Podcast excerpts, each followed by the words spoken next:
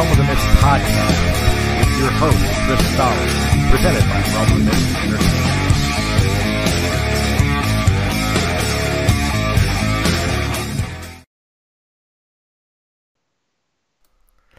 Hey, what's up, guys? Welcome to Realm of the Mist podcast. I am Chris Stolley, and with me is the host with the most from War of the Stars, a Star Wars podcast, Mr. John Martali. How you doing, John?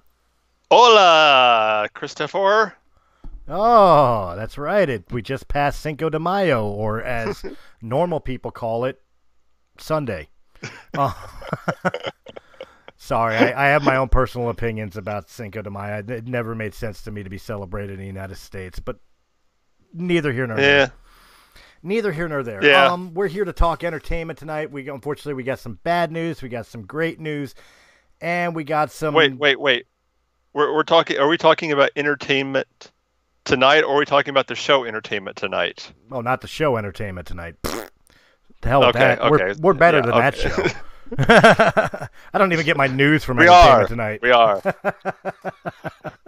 I don't even get my news reports from entertainment tonight for bringing on the show. it hasn't been right since Joan Rivers. No. um, might as well get the bad news out of the way first. Unfortunately, to all my Star Wars fans, it's fitting that I have this the hopes of a Star Wars podcast here. Uh, unfortunately, we have lost Chewbacca, aka uh, longtime actor Peter Mayhew, passed away uh, April 30th. He was 75 years old. He's survived by a wife and child. Um, well, child as an adult, but still his child. Um, crushing, crushing blow, John. What do Yeah. you think, man? I mean, it's anytime you lose, you know, an actor, no matter you know who it is, it's always it's always bad, but it's always sad. But you know, for someone who brought so much joy to people's lives and was such an iconic character, and I mean, yes, I know that this character will live on with other actors, but the original Chewbacca is, you know, sh- he's no longer with us, and you know, the, it just brings everything more in you know into focus because you know last year we lost like we lost Carrie Fisher. This year we lose we lost uh, Peter Mayhew. You know we've also already lost um, Kenny Baker. Kenny Baker. Um, you know, and you know you look at someone like David Prowse who's not getting any younger and whose health is not doing good. You know, and you know even even uh, Harrison Ford is in his seventies now Right. you know all these people are getting up there in age and you know it's not going to be long before you know we be seeing you know you know seeing you know harrison ford has passed away you know you know even you know mark hamill you know it's, Bite your yeah tongue. he's yeah,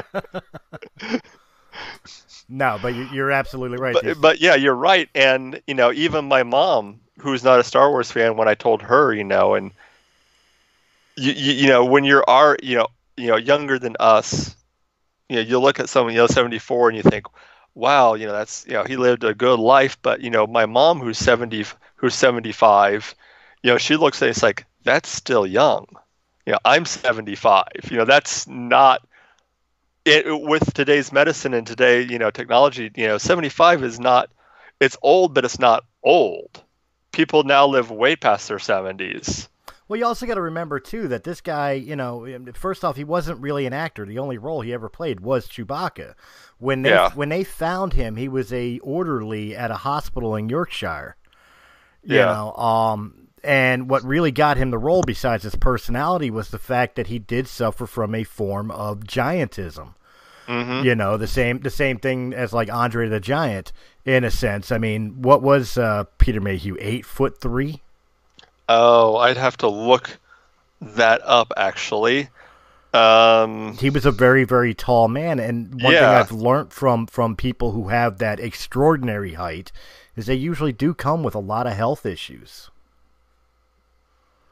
i mean during the during the filmings of uh like force awakens and uh and uh last jedi they brought in a body dum- double for chewbacca standing peter mayhew only played the guy sitting down yeah because his his his his physique just couldn't handle it. He was seven foot three. Seven foot three. Okay, I was off by a foot. Yeah, he was seven foot three. But still, seven foot three. You think about that. How many seven foot three people are there in this world? Not many. Not not. Most of them are either in the NBA or professional wrestlers, probably.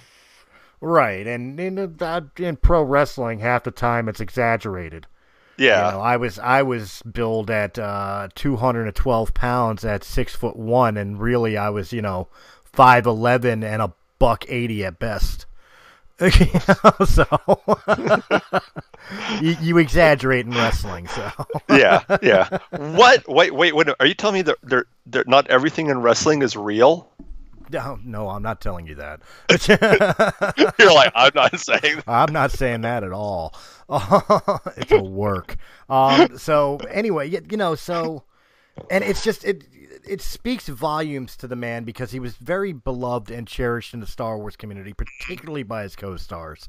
Yes. Um, and also, And, and it goes. I mean, you can see that in the fact that, you know, yes, you expect Mark Hamill to say something, but Harris, when you know, reading Harrison Ford's comments about his relationship and how good of a, you know, how much he enjoyed working with him and how good of a friend he was, you know, someone who is, you know, gone on record as not being very, you know, having a good relationship with Star Wars and just even sees, you know, Harrison Ford say, I really, you know, this man was a friend. And I really appreciated working with this man, and I'm going to miss him. You know, just shows you how much he meant to his co-stars. well, that that's exactly it. And I've I've read many many stories from like Carrie Fisher, Mark Hamill, Harrison Ford, many of the different casts where he was, you know, always in for a laugh. He was very warm and caring. You know, and and he was a drinker, so of course most Oh, of the cast like that. Um, you know, so, and and it really translated on screen. I mean, to to kind of compare yeah. him a little bit to Kevin Smith, it takes a special kind of talent to be able to portray emotion and a believable character in in something that doesn't speak. Um, Yeah. I used to use Kevin Smith as a as a perfect example to train wrestlers about telling stories with their body motions because of Silent Bob's reactions where you knew his emotions, you knew what he was thinking, whatever, just from facial expressions or movements. Yeah, And quite honestly, Chewbacca, when he was written uh, on paper, it was just big, tall, tall thing roars. The character, the personality of the character, came from uh, Peter Mayhew himself, and that's what Yeah. we fell in love with. yeah. Someone's I heard read someone I can't remember where I read it at, but he but they said that Chewbacca said so much without uttering a single intelligible word. Mm-hmm. and that was i mean that was all down to peter mayhew you know saying being able to convey all this emotion and you even though you didn't understand you you always got the gist of what chewbacca was saying Exactly.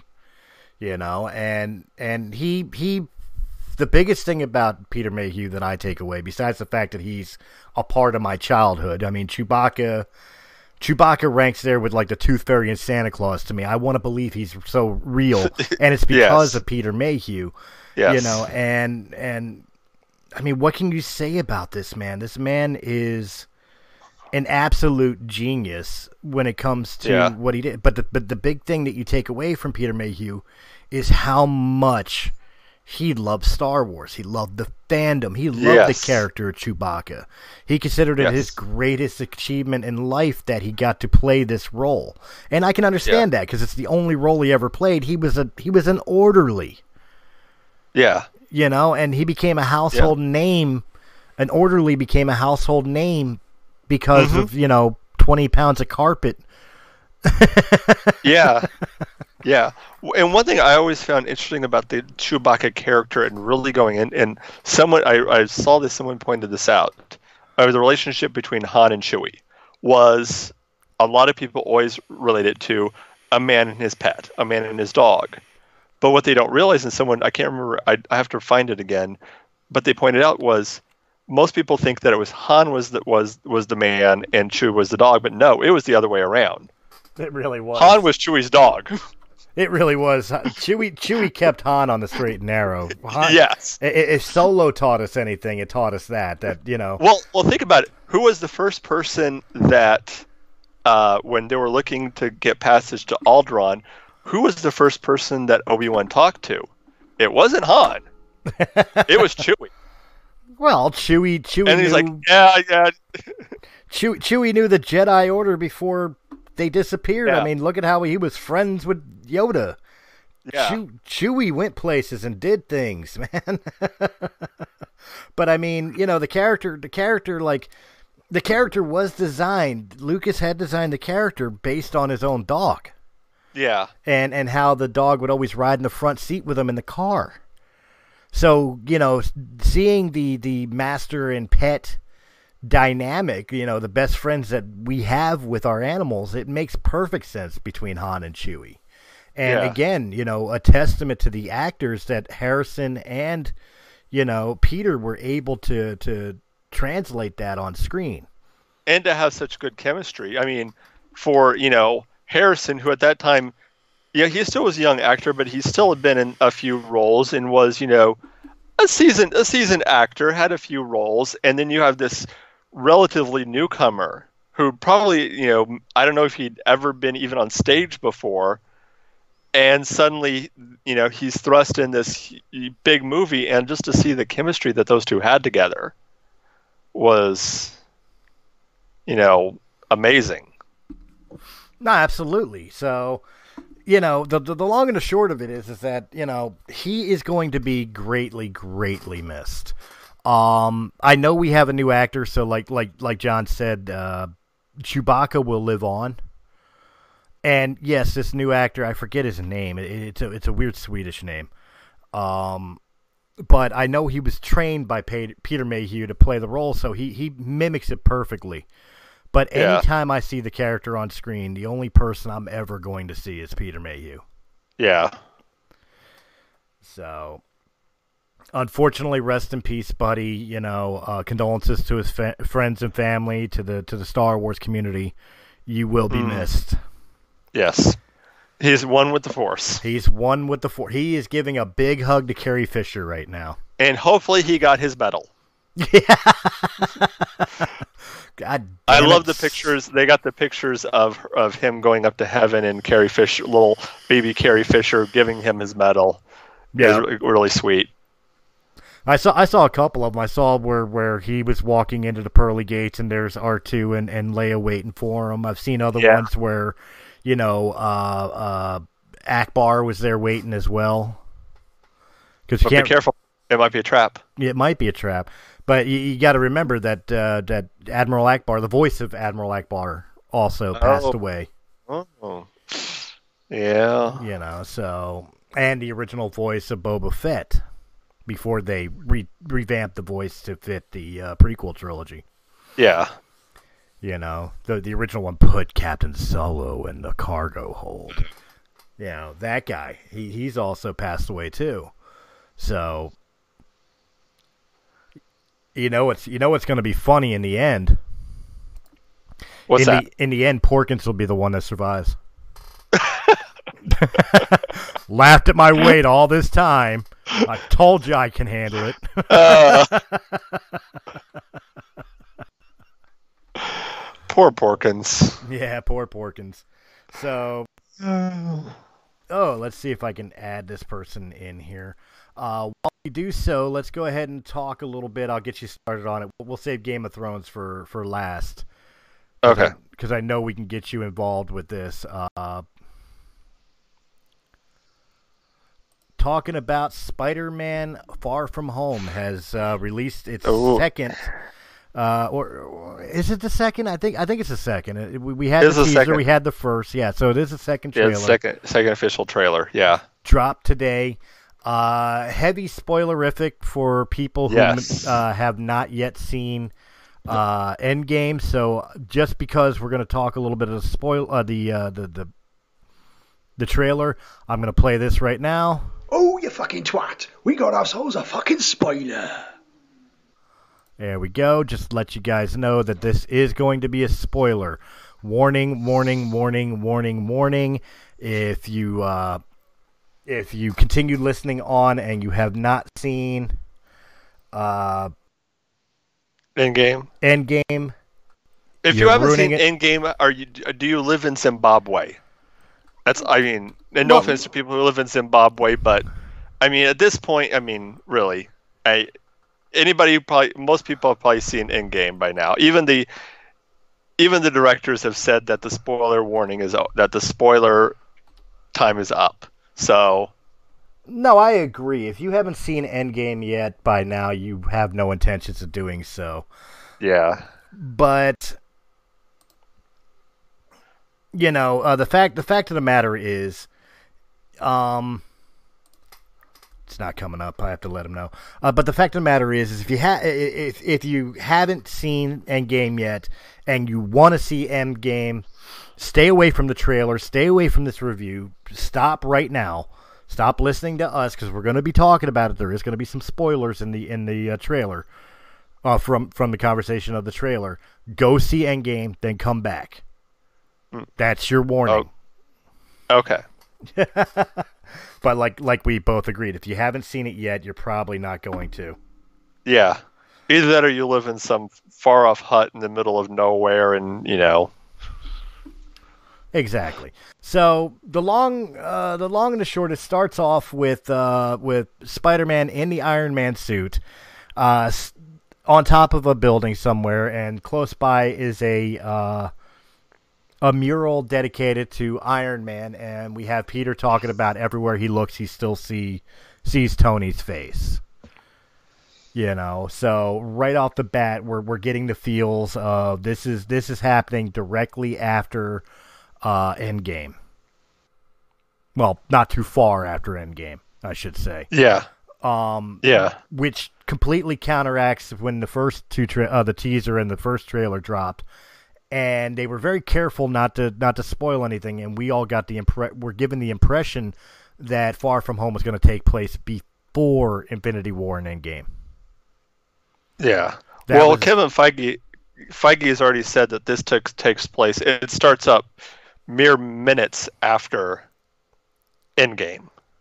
Right, but I'm saying when when they first before he announced that when they Oh, first yeah. released the first two trailers and we were still in Infinity War and Endgame had nowhere near come close to release yet, we were led to believe that this was going to be ta- you know kind of like Ant Man and Wasp that this was going to be taking place beforehand, Yeah, you know, or Captain Marvel for example. Um, so we we find out that it's it's proper place and time in this trailer and it's directly after the death of Tony Stark.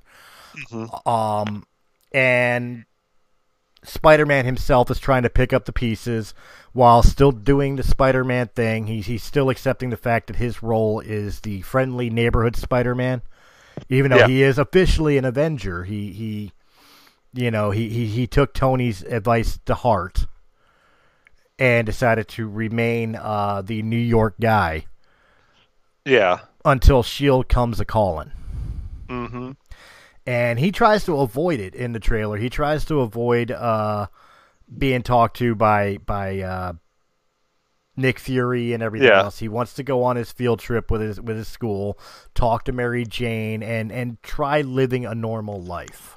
Mm.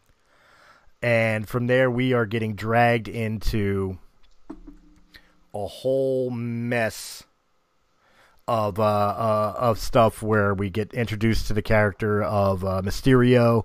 He comes from an alternate Earth. Uh, apparently, he's kind of an anti-hero villain in this. At least that's the way the, the trailer is presenting. That he's actually attempting to, uh, you know, uh, be a savior to his Earth, to his multiverse planet. Well, there. I mean, that's one possibility. There's also the possibility that he is just using that as an excuse. You know, and that. I mean, I think that's going to be the big question throughout the movie: is whose side is Mysterio really on? Is he really the anti-hero, or is he just using this to make himself look better than he actually is? Um, you know, and will we find out that Mysterio in the end Mysterio really is the villain, or does he become a villain? Is it one of those things where he's using a little bit more, shall we say, um, extreme measures to fight these the, the who looks like going to be the villains in, in this one? It looks like we got Molten Man, Sandman, and I can't think who the water guy is. Um, and at the end, Hydra, wasn't it? Hydra, Hydra Man, Hydro Man. And in the end, do we kind of see Mysterio kind of turn bad because Spider-Man kind of puts him in his place? That's exactly it. You And- know, is that And you're and you're right. And I mean, there was a lot of things to be seen there. I mean, we don't know because it's, obviously it's a, it's not the movie. But the way, Yeah. the way it does seem that they're pro- projecting now, whether it's uh, direct actions of Spider-Man that turns Mysterio, or if Mysterio is, is pulling the old smoke and mirrors, forgive the pun, you know, on, on this Yeah. earth just to get to get help for him for his world dominance or whatever the case may be. Is it remains to be seen. yeah, But in the trailer itself, it seems that what they're trying to pre- uh, present to you is that he is uh, kind of an anti-hero. yeah. Well, and the other, the other thing I noticed is is that it looks like in this movie, uh, Spidey is kind of learning, trying to learn the lessons that um, Thor kind of learned in Endgame, where you know with Thor the, the big the big lesson he had to learn in the end, of course, was uh, don't try to be who people want you to be, just be who you are. And in this one, it looks like everyone's expecting Spider-Man to pick up the mantle of Iron Man. That's exactly it. Yeah, and he, he he's rejecting it. He's, and you even see, you know, people, you know, Happy even says he wouldn't have done this if he didn't think you were capable of doing this. Uh, even, you know, Fury telling me you need to step up, you need to step up, and all this whole time, Peter, he just wants to be friendly neighborhood Spider-Man. Exactly. He doesn't want to add a responsibility of taking on the mantle of of the of Iron Man too. You know, he's just like I'm just happy f- taking out a few thugs and a few you know petty criminals in New York. You know, I don't want to deal with you know all this other stuff. And you know everyone's kind of telling him that you know hey you have to step up. You know it's this is your city now Hey, real quick, not to interrupt you, just let everybody here uh, listening to the podcast know we are being joined by the host of Delivery Brothers podcast, new to Realm of the Mist Entertainment, Mr. Anthony Anthem. Anthony, are you there? Yes. How we doing today? Uh, we doing you- good. did How, how you you hear- doing, brother? Yes, I can. All right, cool. Did you How hear you it? doing? can do you Can you hear hear any me? of that i hear you We we hear Oh, you. okay, Do you hear very us? Yes, Yeah, I I- can. I muted my speaker there for a second and i was going on a did you hear anything that i was saying I heard. I I heard only got fine. in on the brief, okay um, Okay. brief kind of settle. so what exactly has been going on? Uh, not a lot. Uh, we just we just got done talking about Peter Mayhew. Now we're hitting into the uh, Spider-Man Far From Home trailer. Have you seen the trailer? Oh, yes, I have. All right, so all right, cool. Well, we're talking. We, we we're at a point now where we're talking about like uh, how the trailer seems to be presenting uh, not only Mysterio as kind of an anti-hero. Uh, At Mhm. least, at least that's what we're being led to believe at the moment. Um, obviously, won't know until the movie, but also the fact that Peter is being kind of dragged into the role of being Iron Man two where Peter's kind of rejecting that idea and just wants to remain the friendly neighborhood Spider-Man. Is that is that pretty much what you've gotten from the trailer as well? Yeah, and I also saw a glimpse of Noir Spider-Man in there as well. I was I was going to Yeah. get to that where the where we have a black suited Spider-Man, but it's not necessarily Yeah. a symbiote. yeah it's uh stealth suit Is it the stealth suit? It's the okay, for a minute suit, there, I yeah. almost got excited. I was just like, "What is Noir Spider-Man doing here?" Yeah, That was actually one of my it's- favorites. It's the stealth suit, but I do. Speaking of Noir Spider-Man, I do think this is a a really bringing you know officially bringing in the multiverse into the the MCU is a good way to kind of bridge that gap between uh, you know this Spider-Man and the Spider-Man from Into the Spider-Verse, and you can kind of get that and kind of bring in those characters or take the characters from this universe into the Sony universe and have that crossover. I think that's a really brilliant way to do this. To do Well, that. Well, he d- he does. we have the mention that, too. technology. Well, Yeah. he, he, he, they do mention that in the trailer when when uh, Nick is telling him that Mysterio is from an alternate Earth, and Peter puts that together. Are you telling me there's a multiverse? It's, like- I, I caught that, and right off the bat, my ears perked. Like, well, here comes Miles Morales. Here comes Spider Gwen. Hell, here comes Spider Ham to live action. Yes. I'm excited. Yeah. I had a nergasm. so so here's here's a question for you guys um, and i was just thinking this too that this would be now that marvel now that you know disney marvel owns the rights to um, the um, the no, owns all the fox you know uh, 20th century fox uh, do you think I, I was thinking that this would be a great way to at least do a soft introduction to some of the characters especially the fantastic four. You don't and and you don't even have to do a full on oh here's you know you can just have a name mention.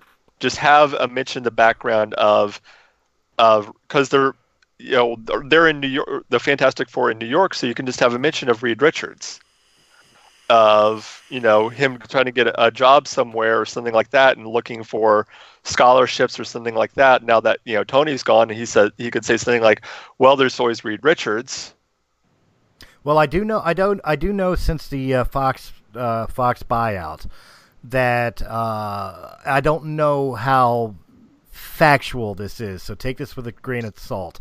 But I have seen a listing of what is supposed to be the next phase of Marvel movies, and listed for this coming uh, cycle is a new Fantastic Four movie. hmm I don't So know. they're gonna try another reboot. going to try another reboot. So I don't I know hope- any. I'm a little. Yeah, I hope they don't do a re uh, another full origin story of the Fantastic Four because we've seen it twice already, and I think most people who see it already know already kind of know the story. So I think if they do the, another Fantastic Four movie, they should just already have them as a unit together. Well, I mean, they they've proven with Spider-Man that you don't need the origin story.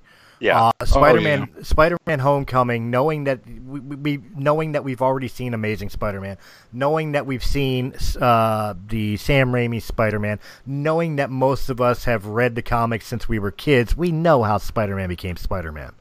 Yeah, So when Homecoming, that was refreshing to have the first movie of a new reboot, and it's just look, he's already Spider-Man. yeah, yeah. You know, That so and and uh, here's a uh, it was kind of some people might have missed it uh, a little easter egg in avenger in uh, Endgame and if they want to do sort of an out of the box villain for a fantastic four movie there was a the scene where um, they're all all the holograms are there and they're they're talking to natasha and i can't remember her name the wakandan says that there was an earthquake under the plates under the African plate. right. And I- don't. A lot of people are speculating that could be the first mention of Namor, Ah, the Submariner. and I think that could be an interesting villain, an out of the box villain to bring into for the Fantastic Four because he has had in the comics a lot of connection and a lot of dealings with the Fantastic Four. So instead of doing like your typical Doctor Doom or even bringing in Galactus, maybe for the first movie have Namor be the villain for the Fantastic Four. Well, I mean, it makes sense too to bring to bring the Fantastic Four back to the to the to the main screen and into the MCU, because you know you know you got to replace Tony Stark. So Yeah. who who would be the, the, the, the best foil to, to replace Tony, other than Reed Richards? Yeah. I mean, to be quite honest, that's the one that equals him in um, IQ. You want to go there? Well, I mean, you, well, I mean, you got Banner. Right, we got Professor Hulk, but uh, Professor Yeah. Hulk in in this MCU uh, universe only just became Professor Hulk. Number one, number two. I mean, Banner's Yeah. always been intelligent, but he kind of worked best playing off of Tony.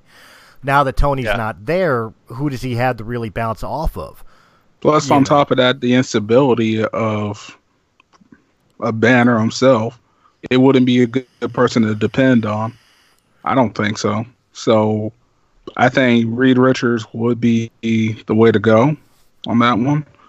I mean, that's just my personal thought on that one, just because of the fact that if you look at some of the comics and uh, crossovers, I see um, I see a better development if they use uh, Reed Richards.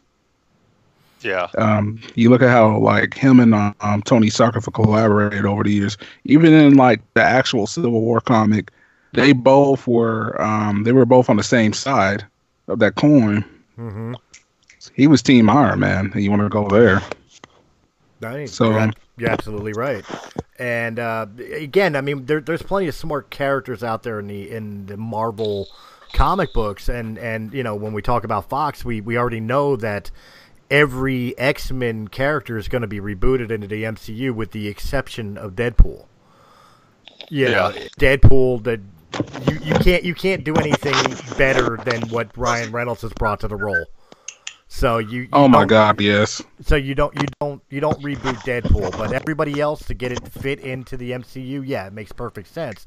But you know, with okay, that being said, who do you get? Beast or or Professor Xavier? They're not on the level of Tony Stark. Rosie. No, they're not. They're intelligent, but they ain't that intelligent. Exactly. oh, wait a minute. Since we're on the subject of the new phase, what is your guys' thought on the fact they're going to make a live action Silver Surfer? I'm for it as long as we as long as we get uh, a proper Galactus Rosie. for him to fight, and we don't go the way of like Green Lantern, where where you know Parallax was just a space cloud. Yeah, you know I mean. as long as we get a proper. I'm trying to burn that from my guys. You're trying. You're trying to what? Oh.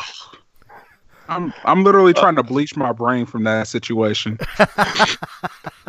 You know, it's funny. I've talked about Green Lantern before, and I always say like, you know, and it, it almost makes me sound like a Ryan Reynolds fanboy, but uh, I don't think he was terrible in the movie. It was just a terrible movie. Yeah, oh, it was just a garbage movie. Yeah, nothing to do with Ryan. Ryan did his role. Hold, hold on one second, guys. My uh, dog just walked out of the room, and it's a puppy, so I don't trust it when it gets out of the room, out of my sight. oh, I don't blame no. you. I don't blame you there. But uh, those are the ones you need to watch the most. so I'm, i mean, I'm not familiar enough with uh, with the Silver Surfer uh, story arc. I know that his main villain was Galactus. Uh, but beyond beyond that, I don't know any of like his sub villains that he would have interacted with in one way, shape, or form. But uh, I'm all for it. I know he's got a huge following, and oh yeah, one of the nice things about this phase that it looks like thus far is we're going to be taking a look more into the non-mainstream characters of Mar- right. of Marvel. And when you look at what phase one through four, I guess you call this, uh, did we took B-list superheroes and turned them into household names. So imagine what they could do with a Silver Surfer or the Defenders, oh, yeah. or the Thunderbolts, you know, and and really. Oh, I was shocked when I saw that one. I, was, I was excited though. I was super excited. I was like, "Oh my god, I haven't seen that since the '90s." Woo! And I'm I'm super excited that there, there's talks of the uh, writers of uh, the Avengers Infinity War and Endgames want to take a crack at Moon Knight. Oh, that would be so. oh my gosh! Yeah, I would love to see a live action of Moon Knight. Oh my god! If, if Batman and Deadpool had a bastard child, it'd be Moon Knight. I mean, I'm not gonna lie. Like, I, I had a moment where I was like, "Oh my gosh, yes!" I had to smoke a cigarette afterwards. I don't even smoke cigarettes. Moon, Moon Knight's an insane character. So if they if they get their way, and I mean, how do you say no to these guys? How, how do you say no to the writers of Endgame and Infinity War? That made them billions of dollars. Exactly. I mean, it, Endgame alone made over a billion dollars in a weekend. it half the total of Force Awakens in a weekend. yeah, they're already expecting that it will probably beat after the after the adjusted gross and everything like that, um, probably will beat Gone with the Wind to be the highest grossing movie of all time. Is it Gone with the Wind? I thought Titanic had that spot. After after you after you adjust for gro- no after you adjust for gross, it's Gone with the Wind. Okay. Yeah, that's what that's what the adjusted grow adjusted uh, for the time period for today. Gone with the Wind is still the highest grossing movie. It's it would make some. I can't remember what it would make, what it would have made, but yeah, it's it's still Gone Well, with think, the Wind. th- think about it. Th- Let, let, let's take a moment and just think. I know we're talking about Spider Man, but let's take a moment and think about this. It is 2019. Yes. Okay, we're we're all in our 20s to 40s. We're, we're somewhere range in there, right? I'll be 30 in this August. There I'm go. feeling old. There you go. You're 30. I'm 42. John, I believe you're 42 as well. We're Yeah. 41 about to be 42 years young. 41. With that. we live in a world where, and you know what, Gone with the Wind is not my cup of tea, but I recognize the fact that it is a cinematic masterpiece. And now we are going to, mm-hmm. we are possibly going to be living in a world where we got to see something be that much greater of a masterpiece than Gone with the Wind. Something that, quite honestly, was never taken seriously by a lot of people when it first started out. A comic book movie, a silly action adventure movie, as now has the possibilities on track to be becoming the highest grossing film in history. Wow. How does that make you Yeah. feel? yeah. That's it's I mean, it makes me think though, because of the fact that I've never imagined that we would get to this point, especially as me as a like a person that's in the nerd community in a lot of different aspects. Like the fact that a superhero movie is that popular or or just having gaining so much attention. I mean, it does help that we got some great actors. I mean, it's a it's a dream come true to me, man. Oh, absolutely. But when you break it cinematically, when you break it down to its essentials, it's it's a silly action flick. yeah. You know, all all the Marvel films are, are a silly action flick. And you know, like you said, in the nerd community, when we watch our films, the closest achievement we ever got, besides like you know Star Wars getting sound and and editing, the closest we ever got was Peter Jackson's Lord of the Rings taking home an Oscar. yeah. You know, and now we got a film. Now we have a, a nerd film that's looking to become the greatest movie ever made. Yeah. but here's the question: With all the money that it makes, will it get an? Do you think it will get an Oscar nod for anything Mm. other than special effects? I, think- don't know. I think it should. I mean, Black Panther got it. yeah, yeah. That.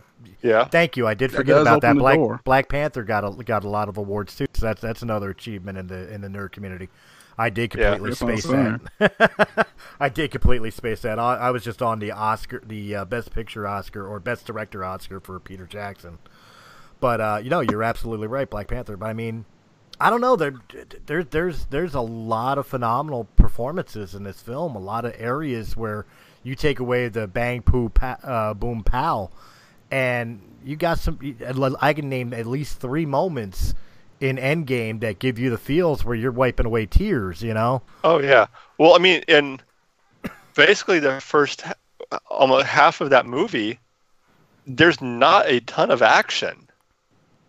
You don't really get into really big any big action scenes until they go back in time, and then you got to have a couple. But then, as far as like any big action scenes, it's not until the last, almost the last act with that with the big battle.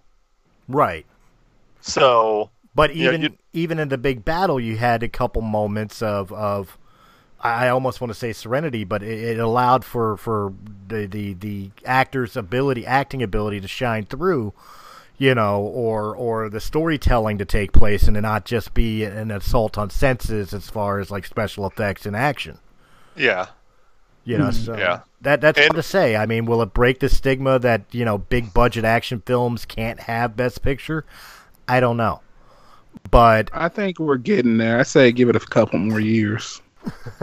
yeah. I, I I say give it a couple more years because I think Black Panther winning an Oscar, and I mean you saw what the cast was like in Black Panther. I mean we know what the cast is like even in just the Avenger series. right. They're they're top notch actors. Like besides doing superhero movies, they're out doing like like timeless classics that people will watch over and over again Mhm. Yeah. outside the Marvel universe. So the way they're picking their actors to play these roles, I think there is a high chance we're going to see we're going to see somebody in the next couple years become best actor, and they're one of our favorite superheroes.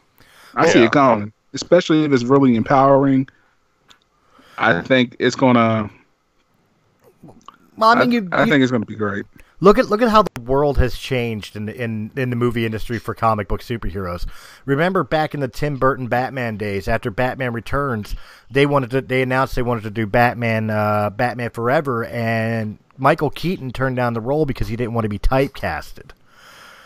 Now we Get the have Batman. Yeah, now we have now we have actors like Robert Jet Downey Jr.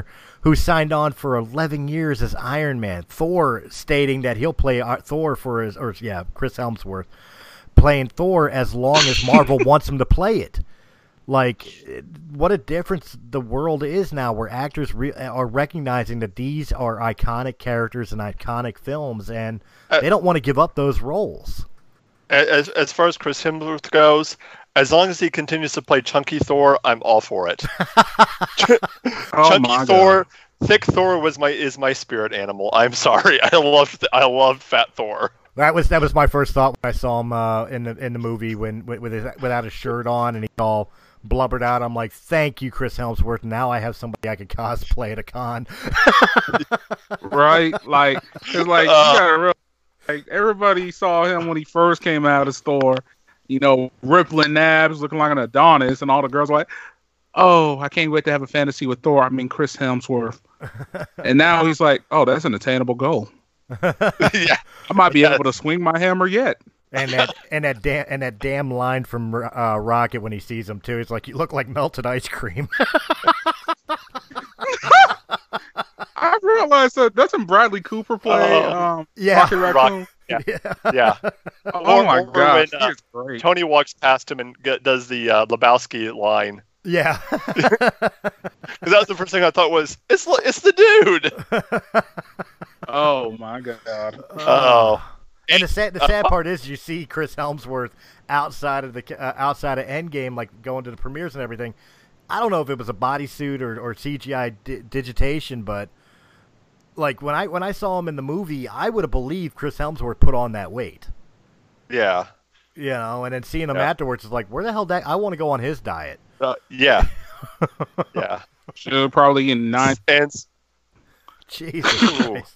I'm not sure that's what the Raw be eating. He be And eating while- like while nine we're- chickens a day. Right? while we're still on uh, talking about Endgame, did you guys have a nerd out moment the minute Cap said "Avengers Assemble"? Oh, I've, The fact I've that been we've waiting. been waiting all for, and I never realized that that at least Cap has never said that line in any of the movies, and finally to hear him say "Avengers Assemble," I would just like shivers down my spine. I'm like, oh, that's so cool. Well, when you when you think about it, he was the first Avenger in the MCU, but he wasn't the leader. Tony was. Yeah, This is the first time he had to step up in the leadership role of the Avengers. So yeah, Yeah. It was it was absolutely ha- hearing him Avengers assemble and the way he dramatically delivered it. it wasn't just like the, the comic book Avengers assemble. It was Avengers Avengers. assemble. Yeah, And then with- like the old with- school USA. Yeah, with with the shield and holding Mjolnir. hmm That was when he grabbed Mjolnir. I'm just like, yes. But I, I'll be honest with you. I mean, you know, again, Chris Evans stole the movie for me with one Yeah. line. That is America's ass. Yes. I I loud as Oh my shit god, laughed at not that. America's ass. I've been seeing memes all over the place about that. I- That- if if I hear that shit one more time,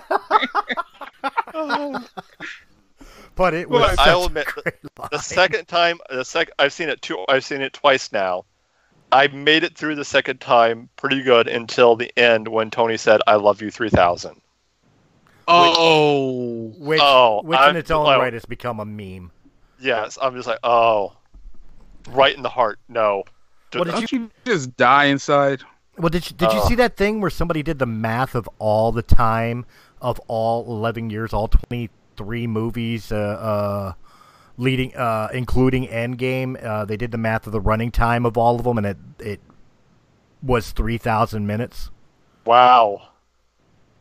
what oh, and you you're talking about great acting is I totally believed Tony as a father.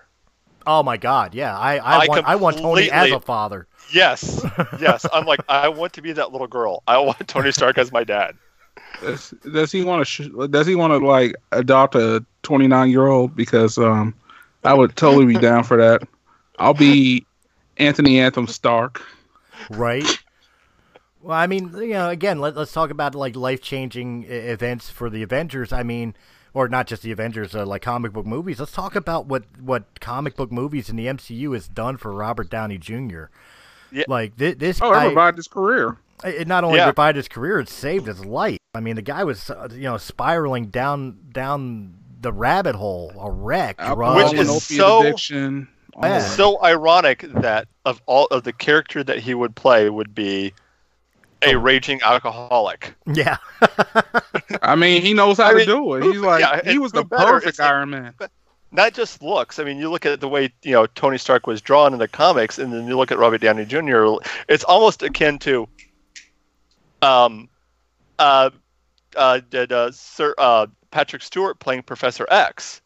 I mean, Oh my how gosh. could you not have have Tony uh, have Robert Downey Jr. play Tony Stark? See, I was going to say Alan Rickman as Severus Snape because every time I've read a Harry Potter book, that was the face I saw. And then when the movies came out, it's like, oh my god, you like you can't They cast were better. so on point. Because I remember the first day I found out the announcement that he was going to be Iron Man. I was like, oh shit, this is like the most perfect piece of life. I I mean, literally, it gave me life. I was just like, oh, he's gonna kill this shit. Oh, yeah. this this That's ain't going to exactly be a what I said. this ain't going to be Elektra. This is going to be a real comic book Oh, movie. oh, why Oh. did you bring up the movie that should never be uh, rem- uh, that shall remain untalked about? All right, all right. Well, I, I'll, I'll challenge you. I'll challenge you. Let Let's get a debate going. Which was the worst comic book movie of all time? Daredevil. Really? Mm. That wasn't going to be on the choice, but I'll throw it in there then. Daredevil, Elektra, or Green Lantern? Daredevil. Uh, Great yeah. comic book series and Netflix series. Terrible movie. Now, see, I, I, I could be forgiving a Daredevil. Uh, Michael Clarke Duncan's portrayal of Kingpin was phenomenal. Oh, Ben he Aff- was on point. Dare, Daredevil was was the, the the reason I believed Ben Affleck could play Batman, because he basically played Batman as Daredevil. so I mean, th- those types of things I I believe. Hell, I want to see uh, what's his face play Bullseye again. Oh, Okay, he was a decent bullseye. It's just like I feel like the way the movie was set up. It I, felt I like it feel was like rushed. just too many timeline skits for me. Yeah, No. it, Yeah. It, it did feel like it was rushed, and of course, uh, Jennifer Garner as Elektra was just hot garbage. But I mean, Uh, You know, the reason why they got her was because she's hot. Man, she was fucking Ben Affleck at the time. I mean, yes. when, you, yeah. when you suck good dick, you can get up there. I mean, that's just the principle of Hollywood. Sometimes you gotta, you know, Yeah. you really gotta get in there and um, take out the teeth and get to it. There you go. so I mean, you, you you look at those, you look at those, and it's you know, I don't, I can't, I can't really call it the worst movie of all time. Like, is it? To me, it's like Episode Two of Star Wars. It's like you know, it's not great, but it's there. Yeah. But Huh. Elektra and Green Lantern, like it, I wake up in the morning and I flip a coin on which one I hate worse. I'm not gonna lie though, but what about Batman versus Superman? I was kind of disappointed with it. I saw the was Ultimate disap- Edition. it kind of redeemed me. now, if we're Yeah. talking, if we're talking theatrical release, oh, hot garbage. Oh yeah, Yeah. hard garbage. Oh, But- and Blade Three. I didn't mind Blade Three. I didn't like because again, it had Ryan Reynolds in it. well, it I had mean, I love Reynolds. Ryan Reynolds. His character was hilarious. Oh yeah, He even took a he even took Triple H's pedigree. That Yeah. was awesome. yeah. That was funny as all get. I was like, did he really just do his wrestling move in the movie? Hashtag yes. So I mean, you know, like it, there's. I'm not arguing the point that these aren't bad movies. They they've been bad movies, but I'm talking the worst movie. And for me, it really is Elektra because, like like I said earlier, with uh, Ryan Reynolds' performance as Green Lantern, that's the redeemable quality I find in Green Lantern. There's nothing I could redeem Elektra from. Elektra, uh, the the film Elektra is like the embodiment of the uh, X Men Origins Wolverine Deadpool. Like it just should not exist. Oh wait a minute, wait a minute, wait a minute. I just thought of one. Uh oh. Okay. If not those, then I am definitely, definitely, definitely gonna have to say the first Ghost Rider. I can't argue that point. yep. Oh, and the first Incredible Hulk Oh. made by the um dude. Oh, what? Lang. John um Chow And something Lang. like that? and Lang. Uh, I think that was his name. A- Uh, Lang. Asian cat. Ang- I think it was Ang. Yeah. Yeah, that was rough. You- you're, you're talking about the one not with Ed Norton, but the. Uh, uh, I always want to say Christian Bale because The it's ones the guy with the that giant looks poodle. like it's one that Yeah. looks like uh, Christian Bale, but he's not Christian Bale. I can't think of his Yeah. name. I know what you're talking about. Some white guy. Yeah, that one. That one was kind of that was kind of harsh to rush through too. I mean, but like. I mean, it was the early 2000s too. When we think about it. Right, but I mean, even even obscure comic book movies, like I would put the Crow Wicked Prayer above Elektra. Whew! Why you gotta make my soul hurt?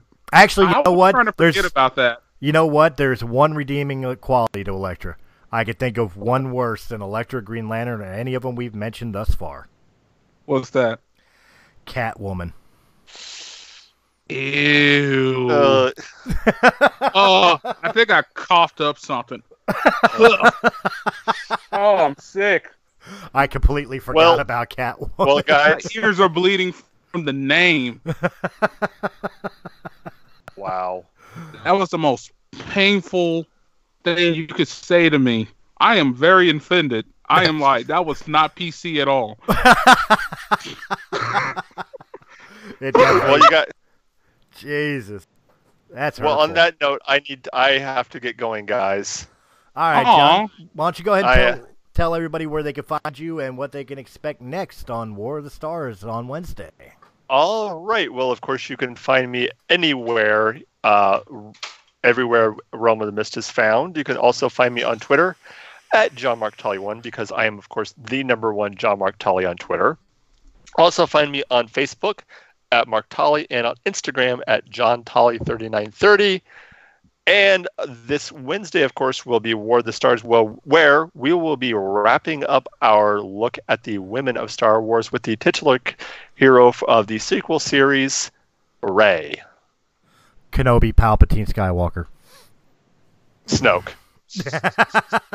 Oh my goodness. Nub, Ray Nub, daughter of Nine Nub.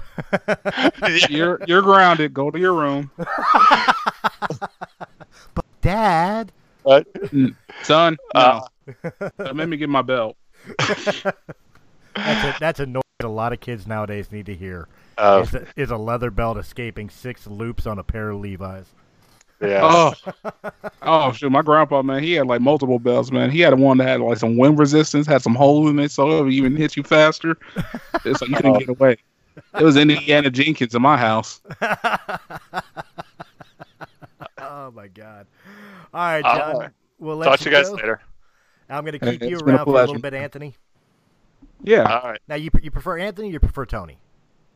Oh, you can call me Tony Anthony. Just don't call me late for dinner. You know the simple things. Oh, okay. Well, then I'll go Tony, man. You're my Tony Stark now. I Uh, wish. I wish Tony Stark IQ and money. Shoot. Money, I would take what he carries around in his wallet. Just the loose change. Oh, God. It's like what's this one dollar bill doing in my pocket? Right?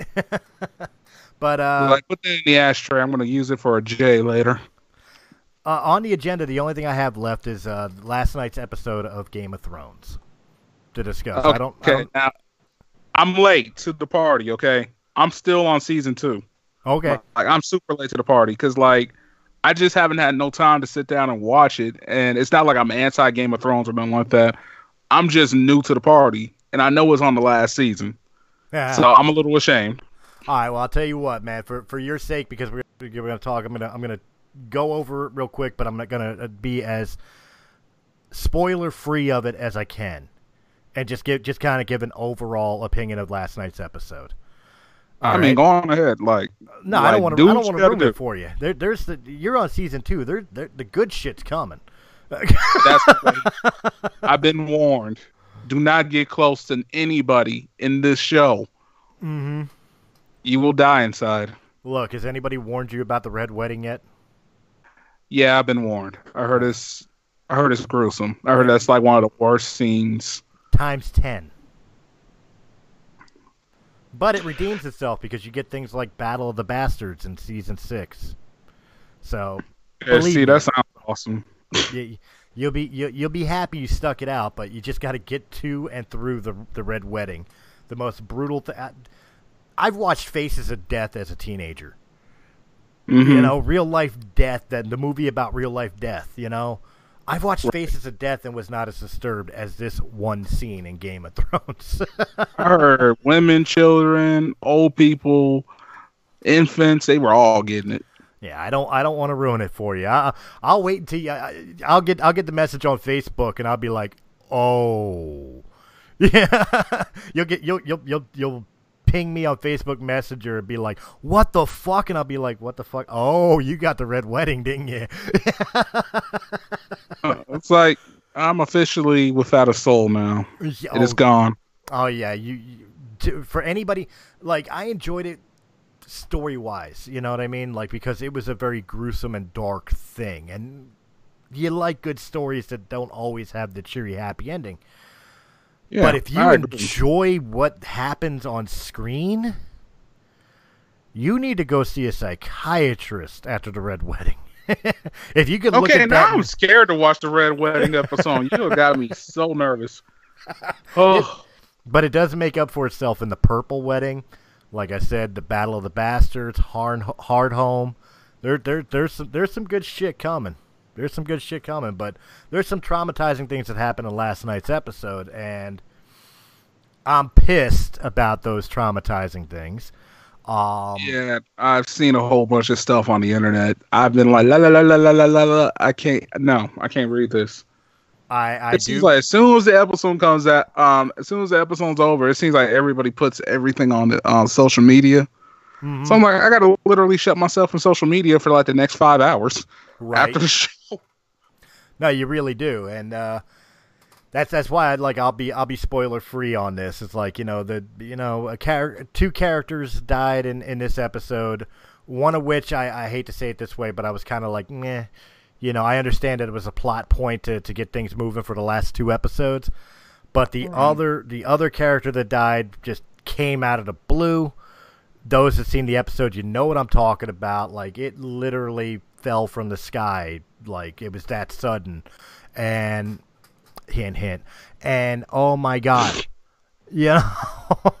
Otherwise, this is this is a return back to to typical Game of Thrones where we got the dialogue, we got the intrigue, we got the uh, playing and vying for power. We're celebrating the battle of Winterfell and just excellent. I know a lot of people were expecting the last three episodes to be basically like uh, episode three, the the the long night, where it's an hour and a half of, of just footage of battles.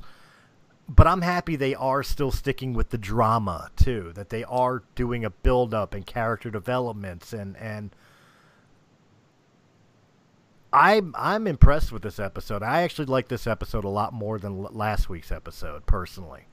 Um, not to, to say that I disliked the Long Night, but I, I definitely think Last of the Starks was a, was a solid episode, and it's definitely got me excited for the last two episodes of the series. God, already two left. I can't believe that the show's ending.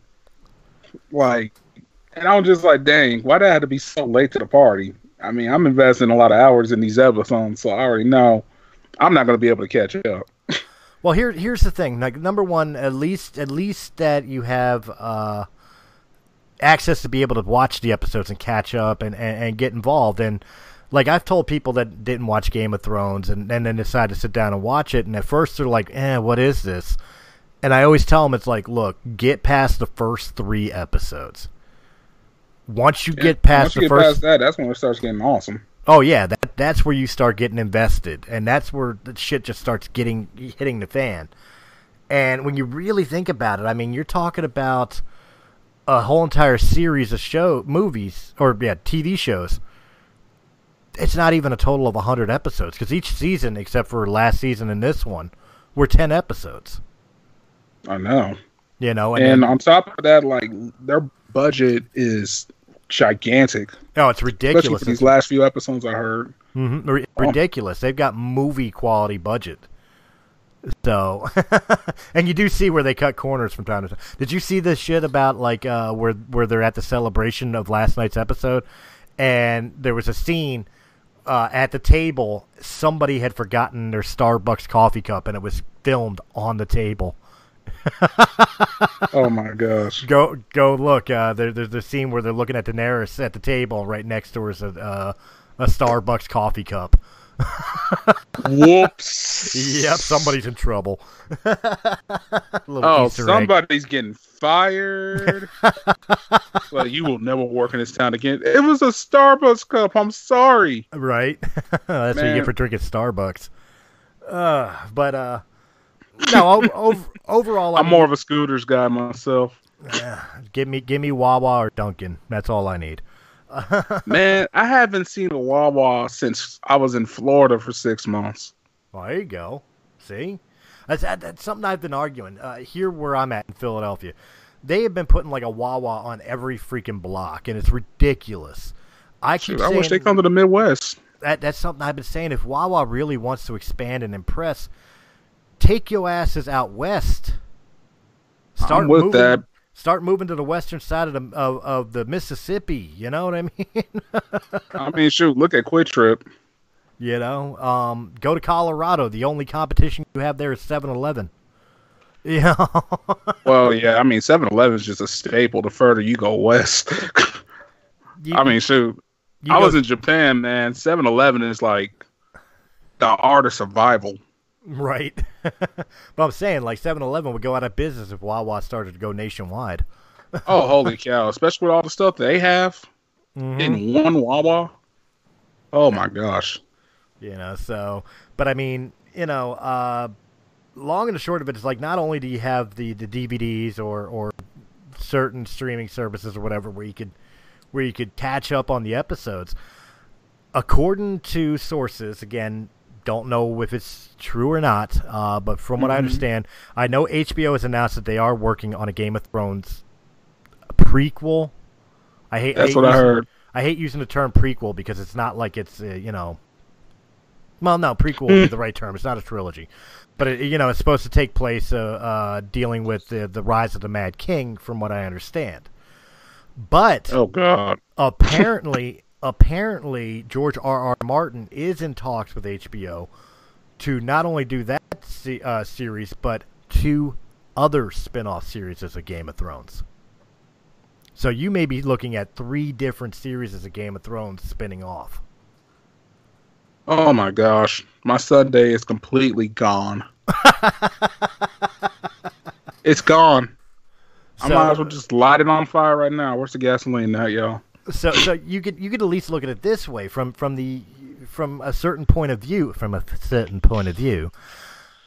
You're coming in at the right time because now you're going to catch up and go through all the stuff, and you're going to catch it all at once. You know, if you sit down and binge watch it or whatever, and be set for the new shit when it starts dropping.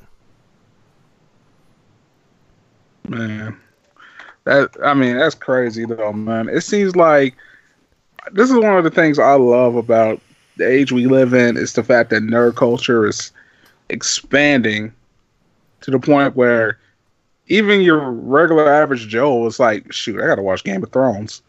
Like mm-hmm. people that weren't even into these type of things like back in the day. This shows how like how much we're kind of evolving with the fantasy genre and just anything in general. Like it takes me back to what I said before with the Avengers. This is like Game of Thrones is now like a culture. Oh, like really Star is. Wars, like any type of comic universe, anime, or anything of that nature. Like people want to be these characters. People fantasize about these characters. People draw art. There, there's so much dedication to Game of Thrones now. It's its own culture. It's now its own entity. It's never going anywhere. Oh, absolutely. I mean, you know, when when you have fan fictions and and fan made uh, episodes and films being released, you know you've done something. Like people are that passionate about what you created. Props to not only George R. R. Martin but uh, Benioff and Weiss and the series, the, the television series that they they spawned out. Yeah. Which, quite honestly, I mean that you know makes me even more excited about them working on a trilogy for Star Wars, which, from what I understand, it still hasn't necessarily been uh, confirmed by Lucasfilm. But it looks like they're doing the Old Republic, which from Gate when they were announced that they were doing a trilogy, I said it ha- you don't hire the guys from Game of Thrones and not do the Old Republic.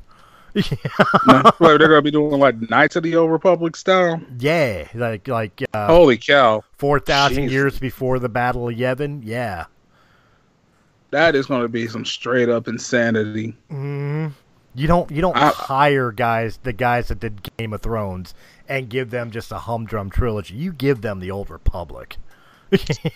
You know what? I'll be excited to watch those movies. I will be really excited to watch that. You know what?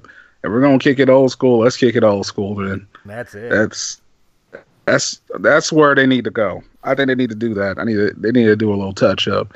Speaking of which, what's your thoughts on the third movie that's coming out for this um this series of Star Wars?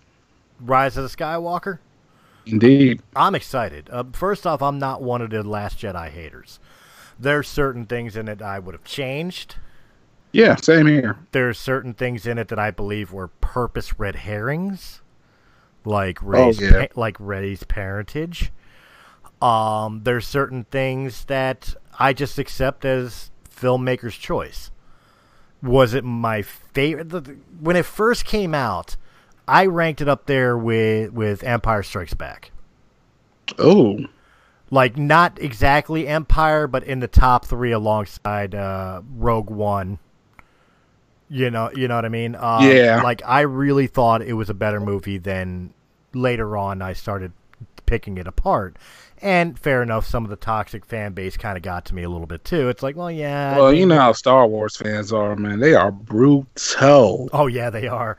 You know, and they'll they'll harass people who were just actors in the movie, and then they got to shut down their social media. Well, see, I, I am completely against that. Like, for Yeah. for, for the argument argument's sake, like the character of Rose Tico, I didn't care for the character. I, I felt she was out of place in the Star Wars universe.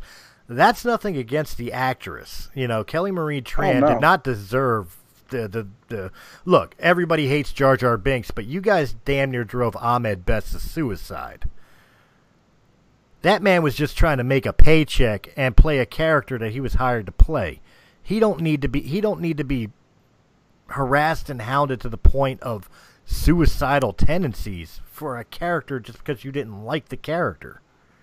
Not Okay, you, I mean the fan base.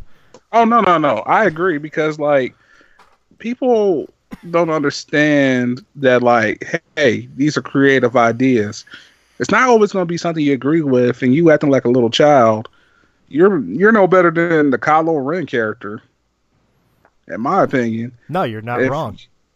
I mean, basically, I feel like Kylo Ren is a really good reflection of Star Wars fans that take it to a no whole different level they didn't need to. I'll agree, but I Oh. won't I won't agree because Kylo's way more powerful than those fan base should should be. well, I mean, I agree with that statement. I mean, just like I'm just saying, like the, the personality. yeah, the unstable Right. personality. I mean, seriously, like, okay, it's one thing to love Star Wars, but if it's coming to a point where you can't even just enjoy it, because I mean, when it comes down to it, we didn't think years ago that you know something like this would be possible. I mean, it was the '70s when they did the first movie. Right. I mean, nobody thought something like this would be possible and then on top of that, the way it's evolved. Like I feel like sometimes certain fans feel this entitlement of you know pointing out all the flaws in a movie or pointing out flaws in the actor or actress. It like it's like oh my god, like can't you just enjoy it? If you don't like it, that's one thing to have an opinion. But when you're going in and you're like you're hurting people or you're just trying to ruin people's lives, that's when you need to take a look at yourself. Are you really a fan of this?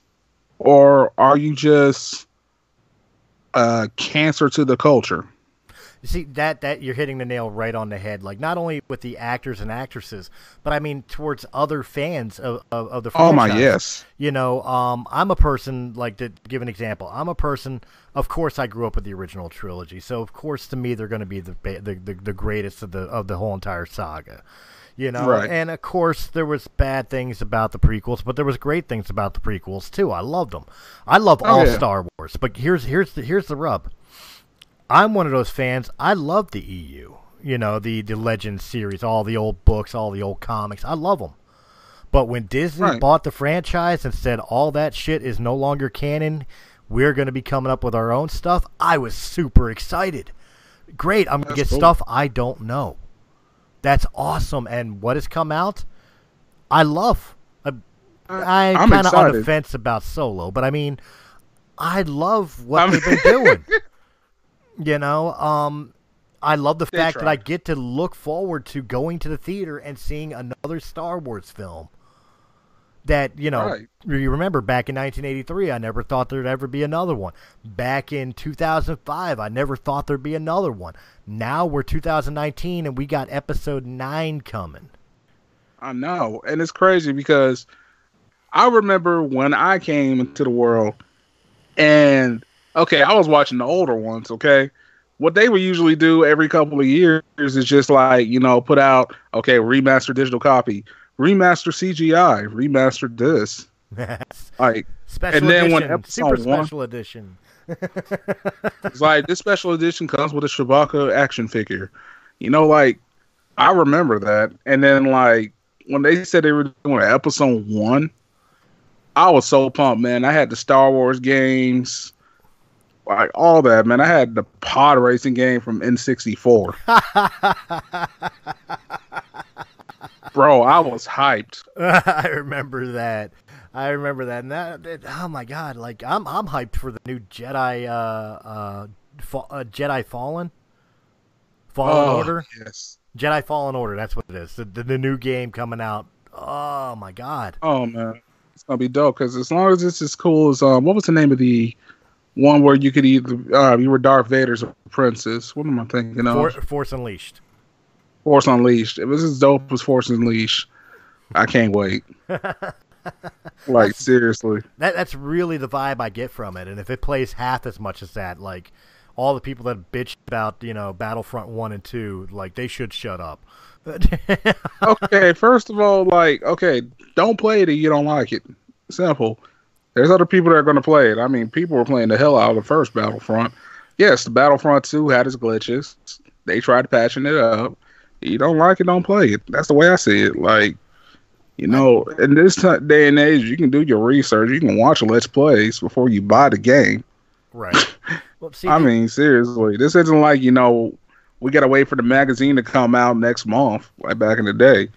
You know, you used to have to wait for like the IGN magazine or the GameStop magazine or something like that to find out the reviews on it.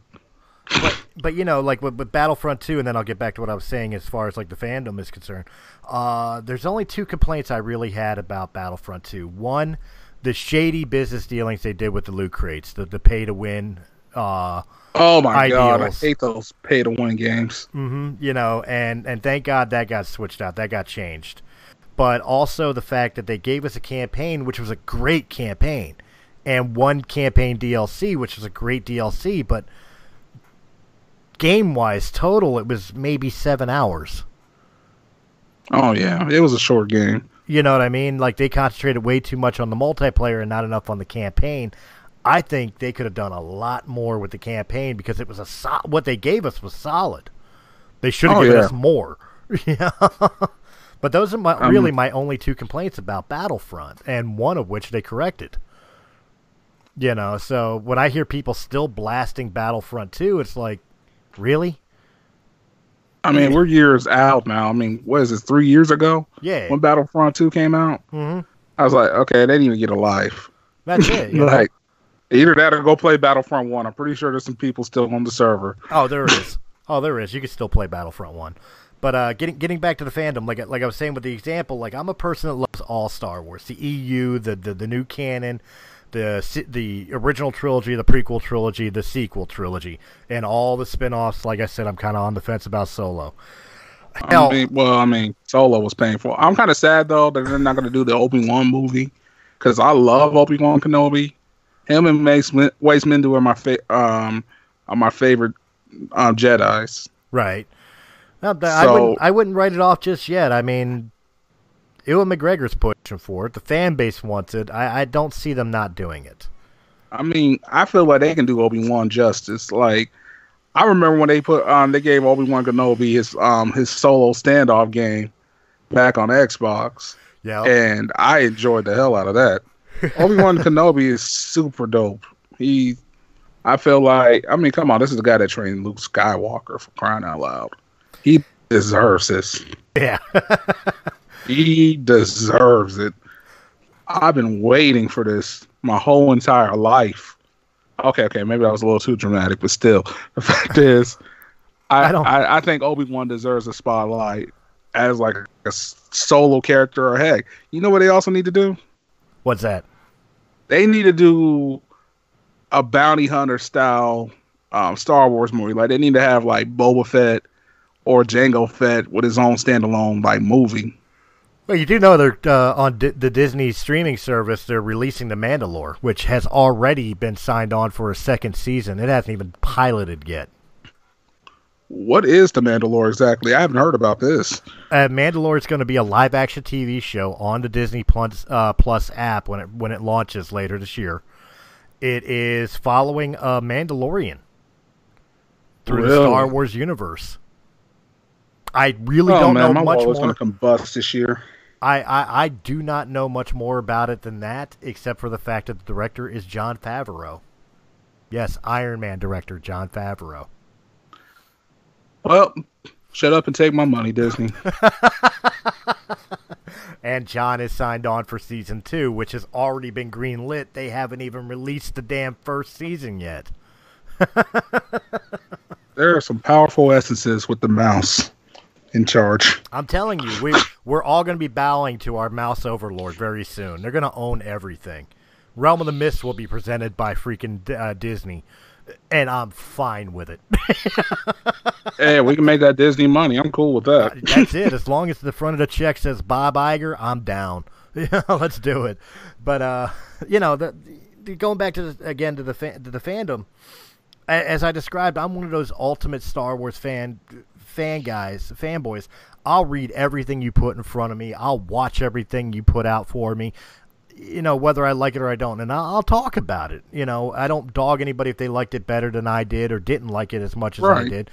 But then you have the fan base out there that, oh, if you like anything other than the original trilogy, you're not a true fanboy. Oh, if you would like the new canon instead of the EU, the EU is the true canon. That shit's bullshit, and you're not a true fan if it's like Disney titsucker and blah blah.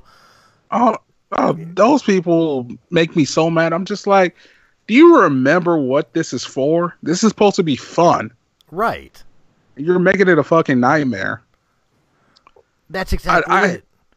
I hate those fans. Like, okay, I don't hate nobody, but I distaste, I dislike those fans that just can't even enjoy it anymore. It's just like they're expecting like everything in one movie. You got to realize the longest movie right now is that Infinity War movie that just came out. Okay. I mean, these movies can only go about maybe max three hours if they had the budget for it. Right.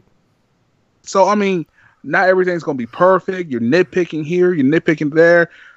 Um, they'll be like, for instance, here's a good example. Like somebody said to me that, um, you know, I didn't like the way they had um, the setup in the casino scene in the um in the last movie for Star Wars. Right. It's like I don't like how they did that. Like I feel like they could have did this, they could have did that. On top of that, like why did they have the kid in there? Blah blah blah. Da, da, da. I'm just like, dude, did you see that whole scene? That scene was magic. The way they had everything set up, I was like, dang man, I wish I could go there. It was beautiful. and See, I was one of those people I didn't care for the Canto Bight stuff, and it it wasn't because of what was filmed. It's uh it, it, it it's because the director decided to use that to push personal politics. And that's that's where I kind of had an issue because, like you said, Star Wars is supposed to be imagination, fun, a chance to escape reality. I don't need. I don't care what side of the aisle you sit on politically, or or what your world views are and stuff like that.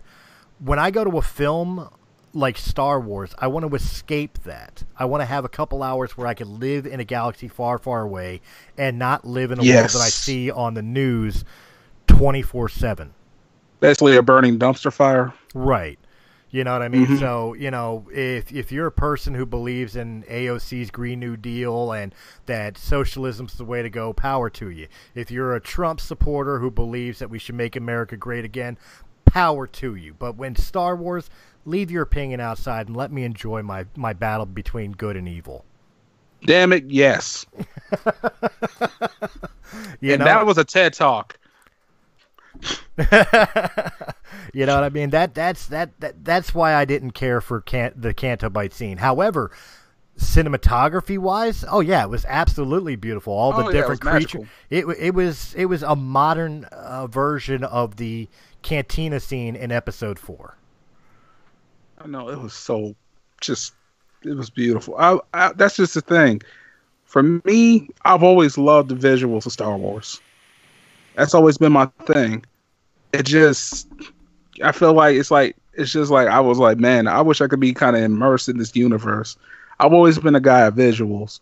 Right. So from the lightsabers to the cities, the different vehicles they're using, the ships. Like I look at those details and I enjoy those details. Even from the movies people disliked. Like there are some details I'm just like you gotta realize a lot of this stuff is before its time most of the time. Star Wars in the beginning was before its time. No, there was no such thing as practical effects like that. They George Lucas had to invent ILM to make Star Wars work. That's what I'm saying. Like you, like people don't realize is like you take this for granted, man.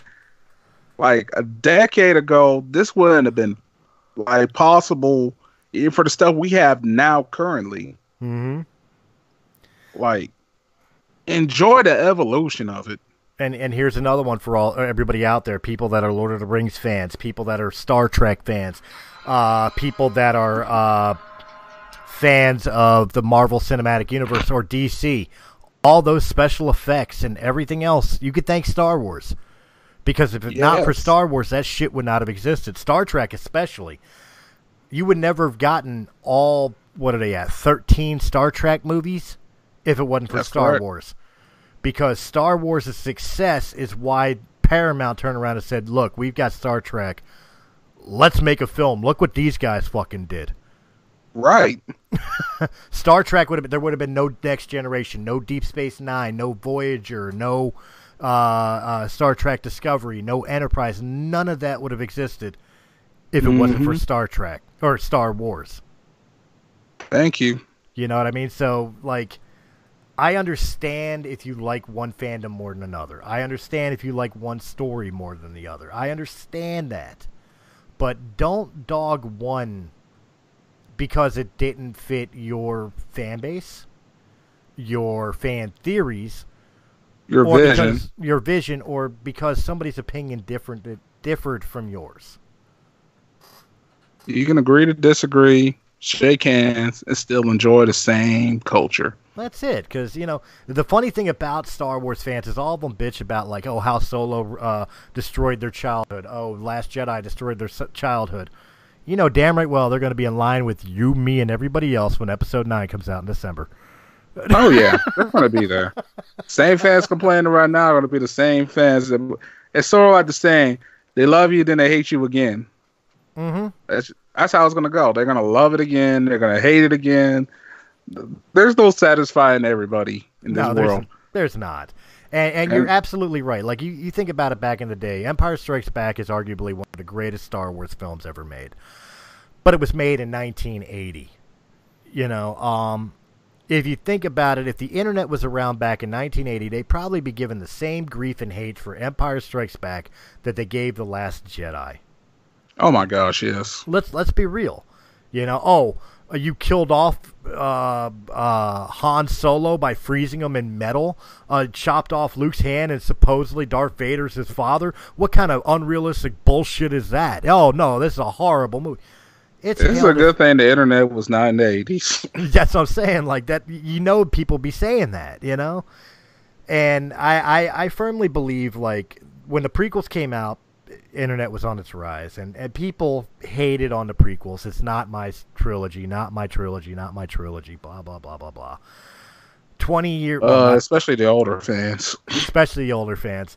But then here comes the sequel trilogy, and everybody's now forgiving about the prequels. Like most of us still agree that Episode Two is is a hot mess, but I mean, that was rough. that was rough. But like you know, Episode Three was was epic in its own right and oh, scale. Oh, everybody's talking about episode three for years. you know, and Episode One's starting to get more love than it used to.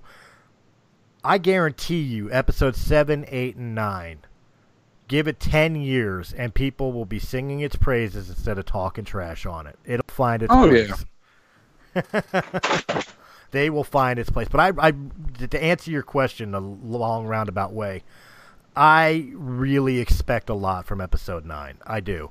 I expected to answer the questions that were presented to us in seven. I expected to address the issues of episode eight, but it's also supposed to connect the whole entire saga. All previous films can interconnected to this film. This That's is gonna a- be the important one. That's a tall order. Plus, it's finishing 42 years of storytelling. Oof. That is a hell of a burden. So, I expect a lot from this film. I'm expecting this to be the Star Wars film of Star Wars films. I think I think oh. the franchise deserves that. Well, we're gonna find out at the end of the year, man. That's it, you know. And judging off of a one minute thirty second teaser trailer, they're off to the right start. I know. Oh, Oh, I'm like, God. December can't get in here any sooner. November was it December, November when it's coming out? December. Well, Christmas present. That's it, you know. It's going to be a depressing It's a depressing year for nerdom, man. Like Game of Thrones is ending.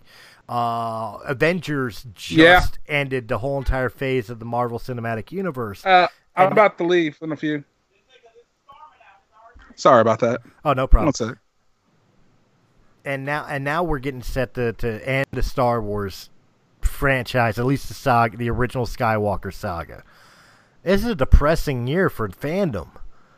Oh, it really is. Sincerely. I But- mean, but we gotta have the good times and the bad. Oh, absolutely, and and of course it, it does help to know that like Marvel has another phase coming with new superheroes. We know there's new Star Wars films coming. You know, we know there's there's uh, spin-off shows for Game of Thrones. So I mean, it's not the end of the world. It's just sad to know that these franchises are coming to the the zenith of their respective time frames. You know what I mean? Oh yeah. and I'm excited but apprehensive, apprehensive of it all. But I, I do hear you want to go. So before we do, I want to take a moment. It's the first time I've actually got to sit down and talk to you, and I've got you on air for all the fans of Realm of the Mist.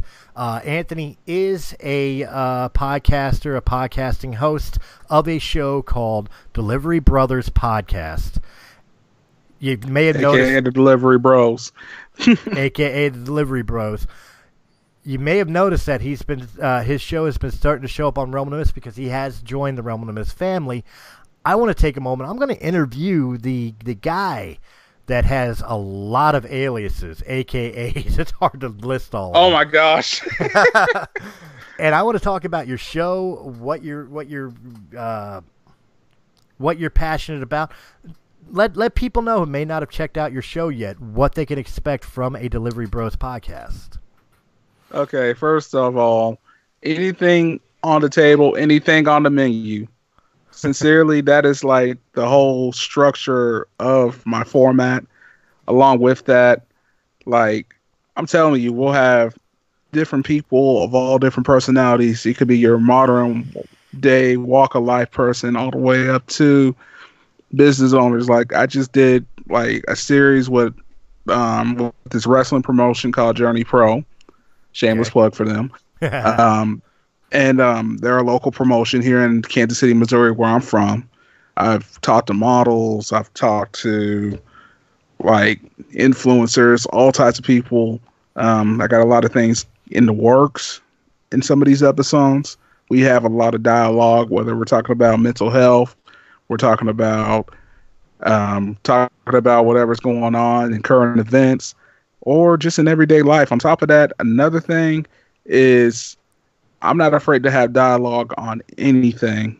If you have a story, you have something you want to say, you have an opinion. That's what this uh, podcast is for. This is a podcast for everybody. Everybody of any color, creed, orientation. It's um it's free speech. We talk about nerd stuff. We we have fun, okay? That's my show. Like you're gonna laugh, you might think, you might cry a little bit. This is what I want. I want it to be something that you know, kind of brings a little bit more, you know, I guess incentive to people's emotions. That's why I do it. Well, right on. Uh, I, I pinpointed on something you said here. Uh, you said you just got done interviewing a, a promoter for a local wrestling federation out there in Missouri. Uh, Yes, sir. As a, as a former pro wrestler myself, I, I, I You're a that. former pro wrestler. I'm a former pro wrestler. For 20 years, I wrestled from New Jersey to Colorado, from New York to Florida. I was the East Coast kid, Matt Wild. I retired back in 2015. Did you do Jersey All Pro? I did Jersey All Pro. Okay, I love that promotion. But that that wasn't the purpose of my story. Uh, another shameless plug. We have another uh, podcaster that we are friends with. He's not with the Realm of the Mist family, but he is a good friend of ours. I've done his show before, uh, WPS podcast, but he also has another one called This Is the Thing, and he is revamping This Is the Thing uh, to be an interview uh, style podcast of just professional wrestlers. His, his passion is professional wrestling. That's awesome. So, since you have connections out in Missouri, let your people know that there is a guy that would love to talk to the to the talent, interview them, and give them an opportunity not only to talk about like current storylines, but like their their their uh, road stories, how Oh, they got yeah. into the business, you know, like really sell themselves individually, you know. So, Yeah, we know, got some. giving a shout out to my out boy here.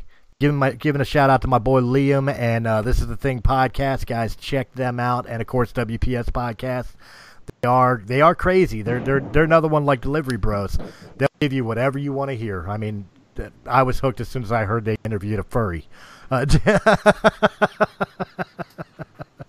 I mean, seriously, heck, I would like to talk to this guy. I'm kind of pumped to talk to him myself. I might need um I might need you to help me set up some dialogue with this gentleman. I can make that happen Okay, that's what I'm talking about. Like I said, anything on the table, anything on the menu, that's always been my model. So we could go ahead and talk wrestling, or we could just. I I, mean, get- seriously. I can get him involved in that I mean you, you, you want to sit down and talk wrestling I guarantee he'll be in the chair ready to go so Heck yeah. I'm telling you, because um, the promotion out here, um, it's a new promotion, but we've had a lot of people like speak upon it. I'm not a part of the promotion myself.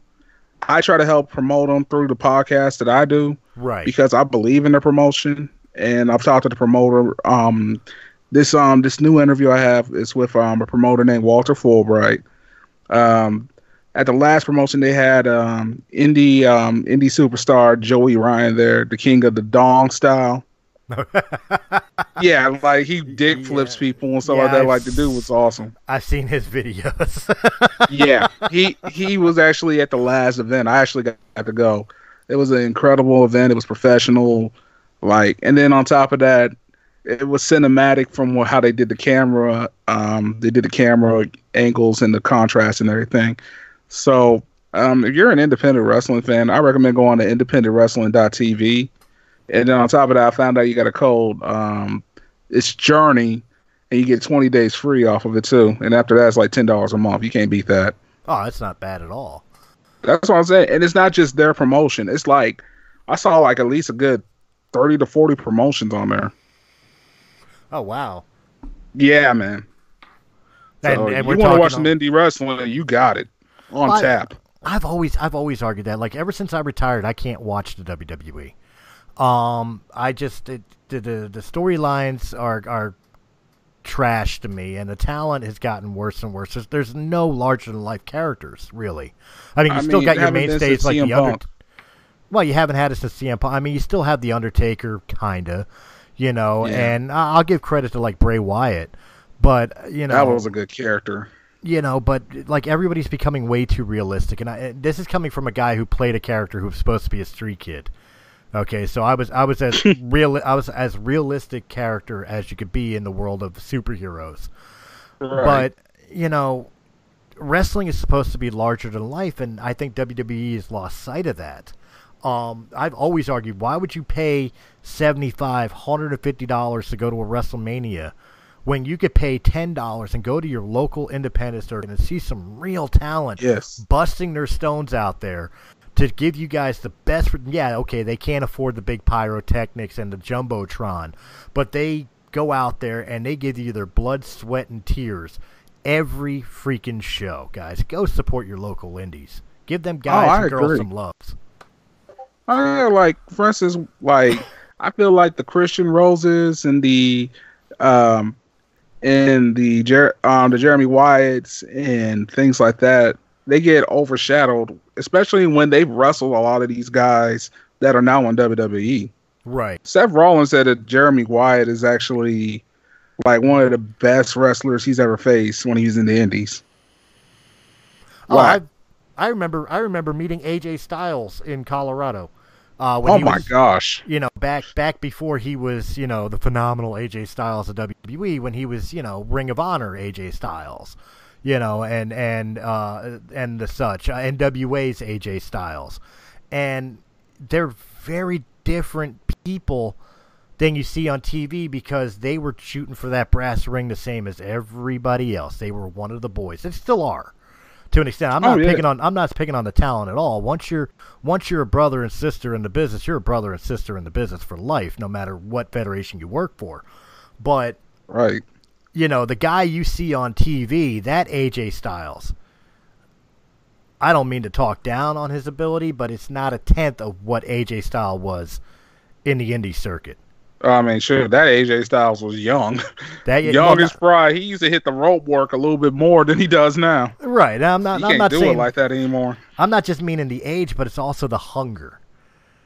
He's where he wanted to be, as opposed to the independent AJ Styles, who was the guy looking to get to the. WWE. Oh yeah, sure. He was doing more risky stuff back in the day. Mhm. Even when his even in his TNA days, he was doing more risky stuff. That- so That's exactly what I'm meaning. It's like when you go to an independent circuit, you're watching people who are dreaming of that day. And they I mean, are sure. fighting tooth and nail to get to that day. So you're guaranteed some great performances. Shoot, I've already mentioned this on my podcast. Man, the craziest thing I saw at the show I went to last month, um, I saw this gentleman, Christian Rose, take this other gentleman, Monty Michael, who's about the size of a cruiserweight, and threw a ra- threw him in a razor's edge onto the canvas of the ring. Okay. I had never seen such a brutal bump in my life. I literally, like you just see him put him up, razor's edge. He goes for a running start and then launches him right onto the side of the ring. Just the just the canvas, just brutal. Ugh. I have never seen anything so wild in my life. You can't do that in. WWE. they used to. No, to be fair, I mean, especially when I think I think, uh, and and we we could talk about this a moment. I I know you like to talk about everything. We'll we'll, we'll hit this for a minute. I think the WWE lost something when they closed down WCW and ECW. Oh yeah. because back during the Attitude Era and the rise of professional wrestling, the real rise of it, you know, uh, the '90s and the 2000s, the early 2000s, they had competition. Like they were at odds with WCW, and then here's this little indie circuit federation coming up from Philadelphia. Proud, thank you very much. Um, you know that's CW, baby. that's pulling shit that you've never seen before. Vince and company had to step up their game or get left behind. But now that there's no real, I, yes, I know there's Ring of Honor. Yes, I know there's TNA. But to be honest, are either of them really on the caliber of WWE? No. And are they going to get there financially or whatever? Probably not. Let- Let's be let's be real about it. Vince has built an empire, but the problem is, is that empire now has a monopoly and no competition, so it has no reason to push itself that much more. Now I don't know because you um you heard about all elite wrestling.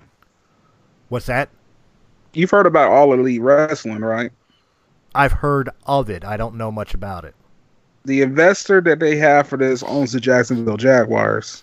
That guy has millions of dollars, Okay. just like the McMahon's did or do.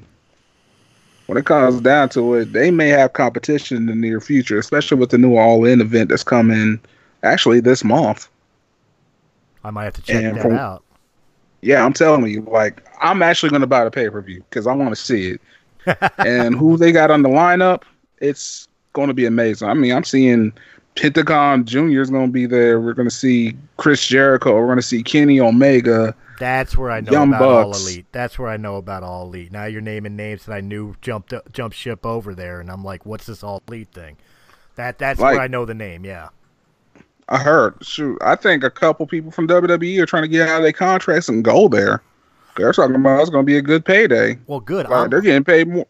Rumor has it like they're getting paid more to go to um All Elite than they were in their contracts with WWE, well, look, and they can still do independent shows. good. You know what? I, I'm thrilled. I'm happy to hear that uh, because because of multiple reasons. Like when I was saying that like TNA and and Ring of Honor are not at the caliber of WWE. I'm not talking about talent wise. I'm not talking about the quality of show that they produce. I'm saying as far as like the major conglomerate of WWE and its empire and the money that it puts in, you're probably not going to raise up there.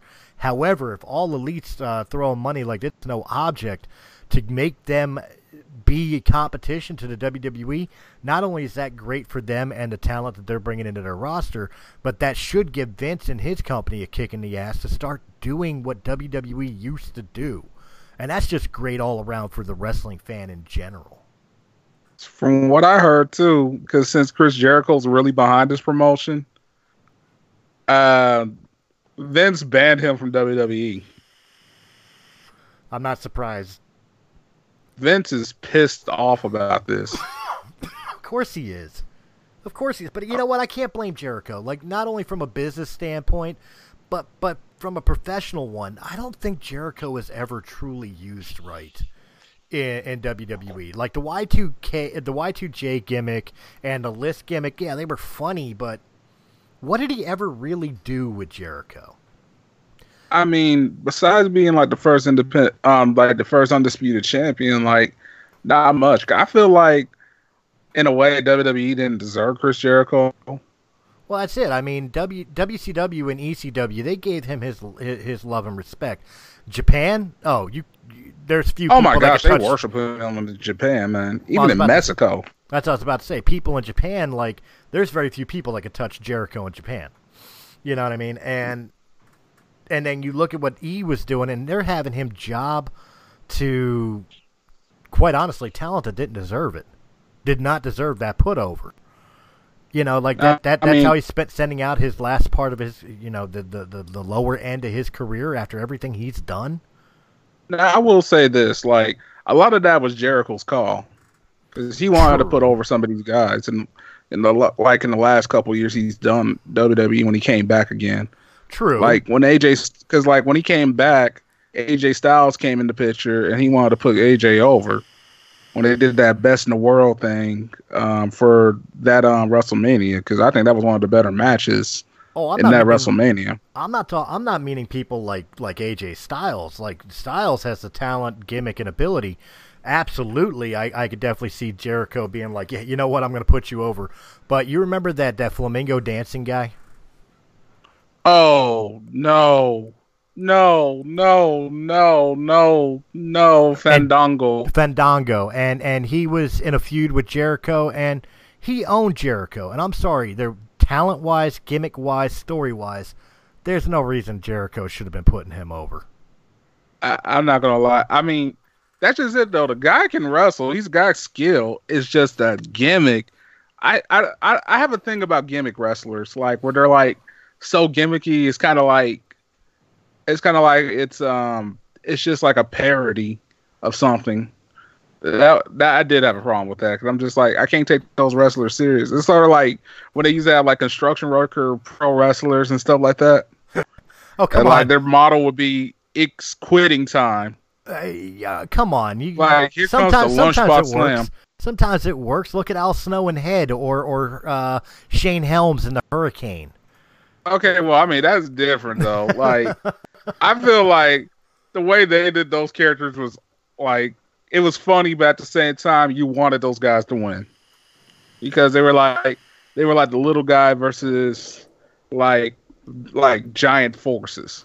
But I, I get it. I know what you're talking about. You're uh, like uh, one of the one of the worst gimmicks I ever saw was Jim the Anvil Neidhart.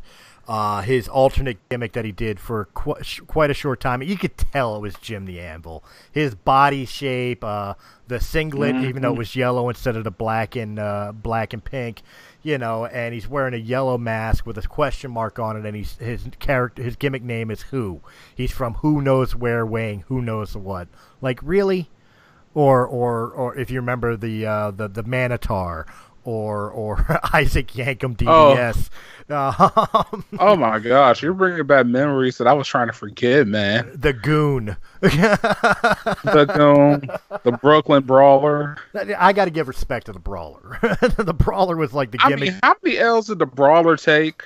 oh my God! Like him, him and Barry Horowitz. You know, like I think Barry beat Oh, Barry Horowitz. I was just watching something on him like the other night. God, that could you imagine being being the guy? How happy that man must have been, like when Chris Candido let him beat him with a quarter Nelson, and finally gave him after like twenty plus years his first win.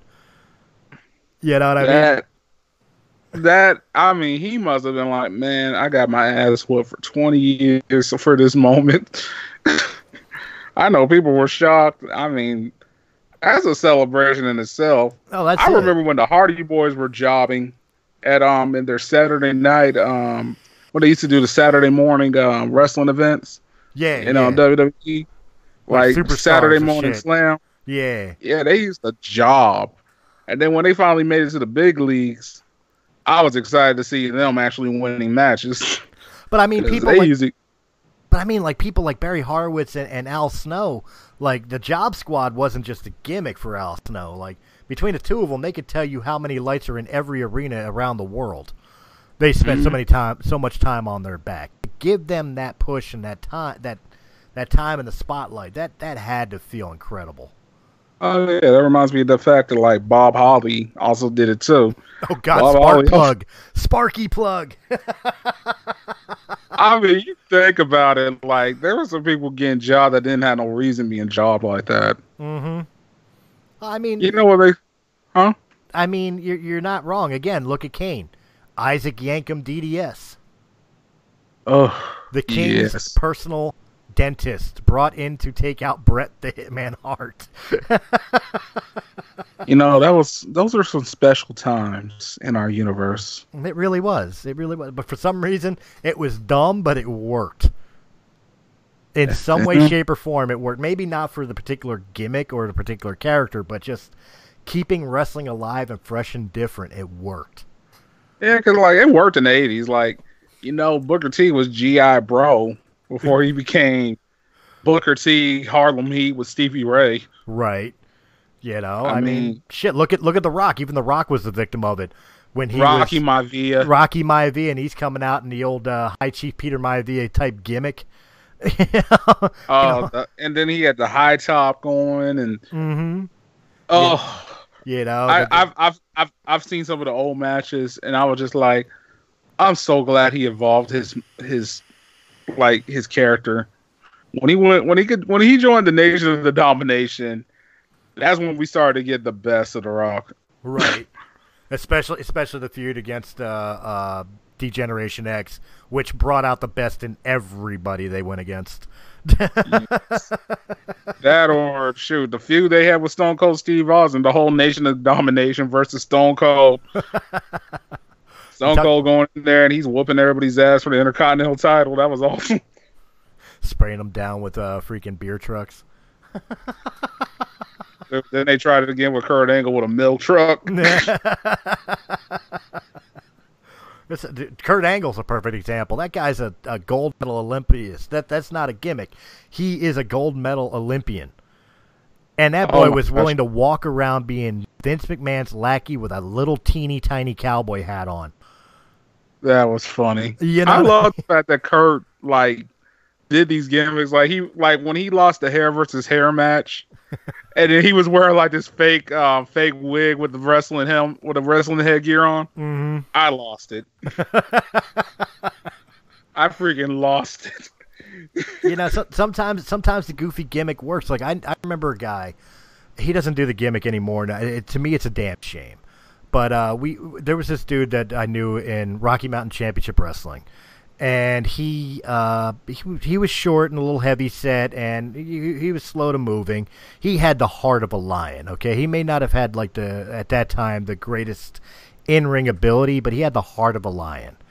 And we came up with this one gimmick 'cause this kid was all personality.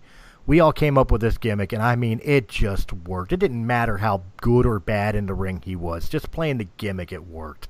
We called him the Canadian Love Machine.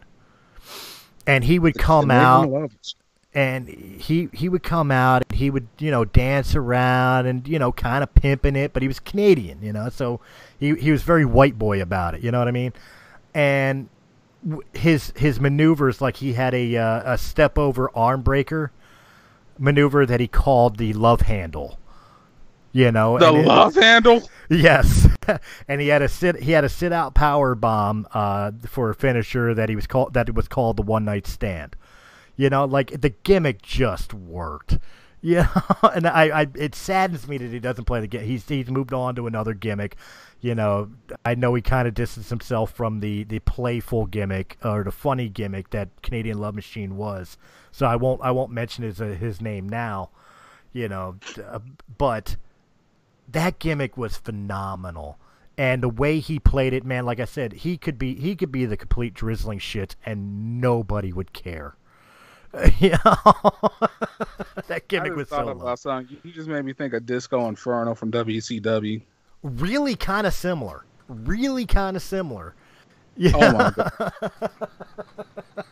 Let's see, what was his finishing move? The last dance. hmm You know, It was I- like, oh, the last dance. I've argued for like- years. I've argued for years I wanted to get a guy who was really big and secure about himself, right?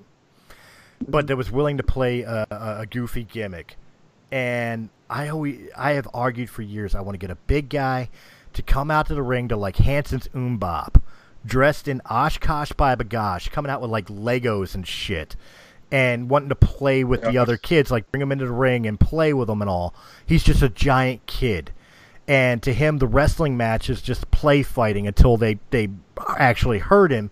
And that's when he gets pissed off and kind of hulks out and beats him up. But to him he just doesn't understand. He's he's a you know he's a baby. He's a toddler. And I've argued forever that I wanted the character to be called Baby Stewie Oh my lord. and give him like the skinniest little girl, hottest, skinniest little girl to be his quote unquote mother.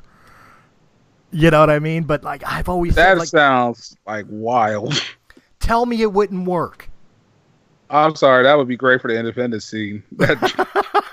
Tell me That'd it would not be over. Like the fans would not eat that up. Kids would want to be the one chosen to sit in the ring and play jacks and Legos with with baby Stewie. You know what I mean? man, I could see that selling a lot of merch actually. Yeah, I'm, I was, I, you know, like I like I said earlier in the uh, podcast, you know, in wrestling, I was billed at six foot one, two hundred twenty one pounds.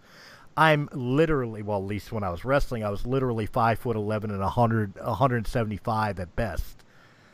So there's no way I could have played the character. But you get a good 300 pound big man, and you like just a let him. Brodus Clay or something like that. Yeah, but you have him skipping out to the ring and fucking Chuck Taylors and Oshkosh Babagosh and that So helicopter basically, beanie. do like an AJ Lee with a dude. Yeah, and the, the helicopter beanie to, to some kid song, like, Baby Shark. Have him come out to Baby Shark.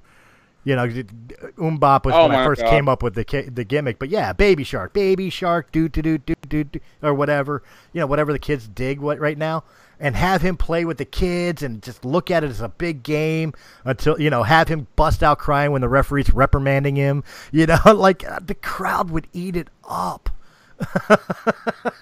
Oh, you just made me think of somebody that always cracks me up when he wrestles, and I still love him to this day. Colt Cabana. Colt Cabana. Colt Cabana. that I don't care. He could he could do the same gimmick forever. Okay, I always laugh. He did one with uh, Toru Yano that I've watched a couple times if I'm having a bad day because I need a laugh, and it's the greatest thing ever. Like Colt Cabana just he. Oh my gosh, he is so underappreciated in the wrestling community. I feel like sometimes because that man is a riot. Uh, That's it. Yeah, I even I even dug. Uh, God, there there's so many. There's so many of them that that would be just great as a as a gimmick. You know, for the I could do a whole podcast about you know wrestling gimmicks that like absurd wrestling gimmicks that would work. Oh my gosh, we'd be here all night. we really could, but maybe we should save that for when you're sitting down with Liam. Oh yeah. Oh yeah. But yeah, um I really appreciate you for letting me come on to this. Like this has been a very fun conversation. Oh, absolutely! Thank you very much for jumping in. I'm glad you were able to make it. Uh, too Oh bad, yeah. Too bad you didn't get to be there for the beginning when we uh, when we paid uh, homage to uh, Peter Mayhew, Chewbacca passing away. But otherwise, Oh, man, man, guys, definitely check out Delivery Bros podcast. You can find it here at Realm of the Mist at the YouTube channel. You can find it on the Anchor.fm uh, Realm of the Mist channel or where quality podcasts are heard, or you can find it on its own independent channel, of course, uh, which Anthony will tell you about right now. Yeah, you can find us at Delivery Bros KC on Facebook. You can find us on Delivery Bros 816 on Twitter and on Instagram. So check us out. Listen to it. Have dialogue. Comment, like, share. Tell me if we suck. I don't care. If you have feelings towards what I got to say, then I think I'm doing it right. it's something, right? And uh, Right. guys, guys, get used to his voice because he's going to be around a lot more often. As again, he uh, he has come into the realm of the Mist family. We're lucky to have him. We're grateful to have him. And guys, you can check me out anywhere there is Realm of the Mist Entertainment. Make sure you check out the website and the link uh, in the comments section down below, or the uh, description section down below. You can find us on Anchor or wherever quality podcasts are heard. Tomorrow night, it had to be said with Venus. Wednesday night, War of the Stars, a Star Wars podcast, and all the other great podcasts of Realm of the Mist Entertainment. Guys, thanks for tuning in. We'll catch you next week. Have a good night. RLTM.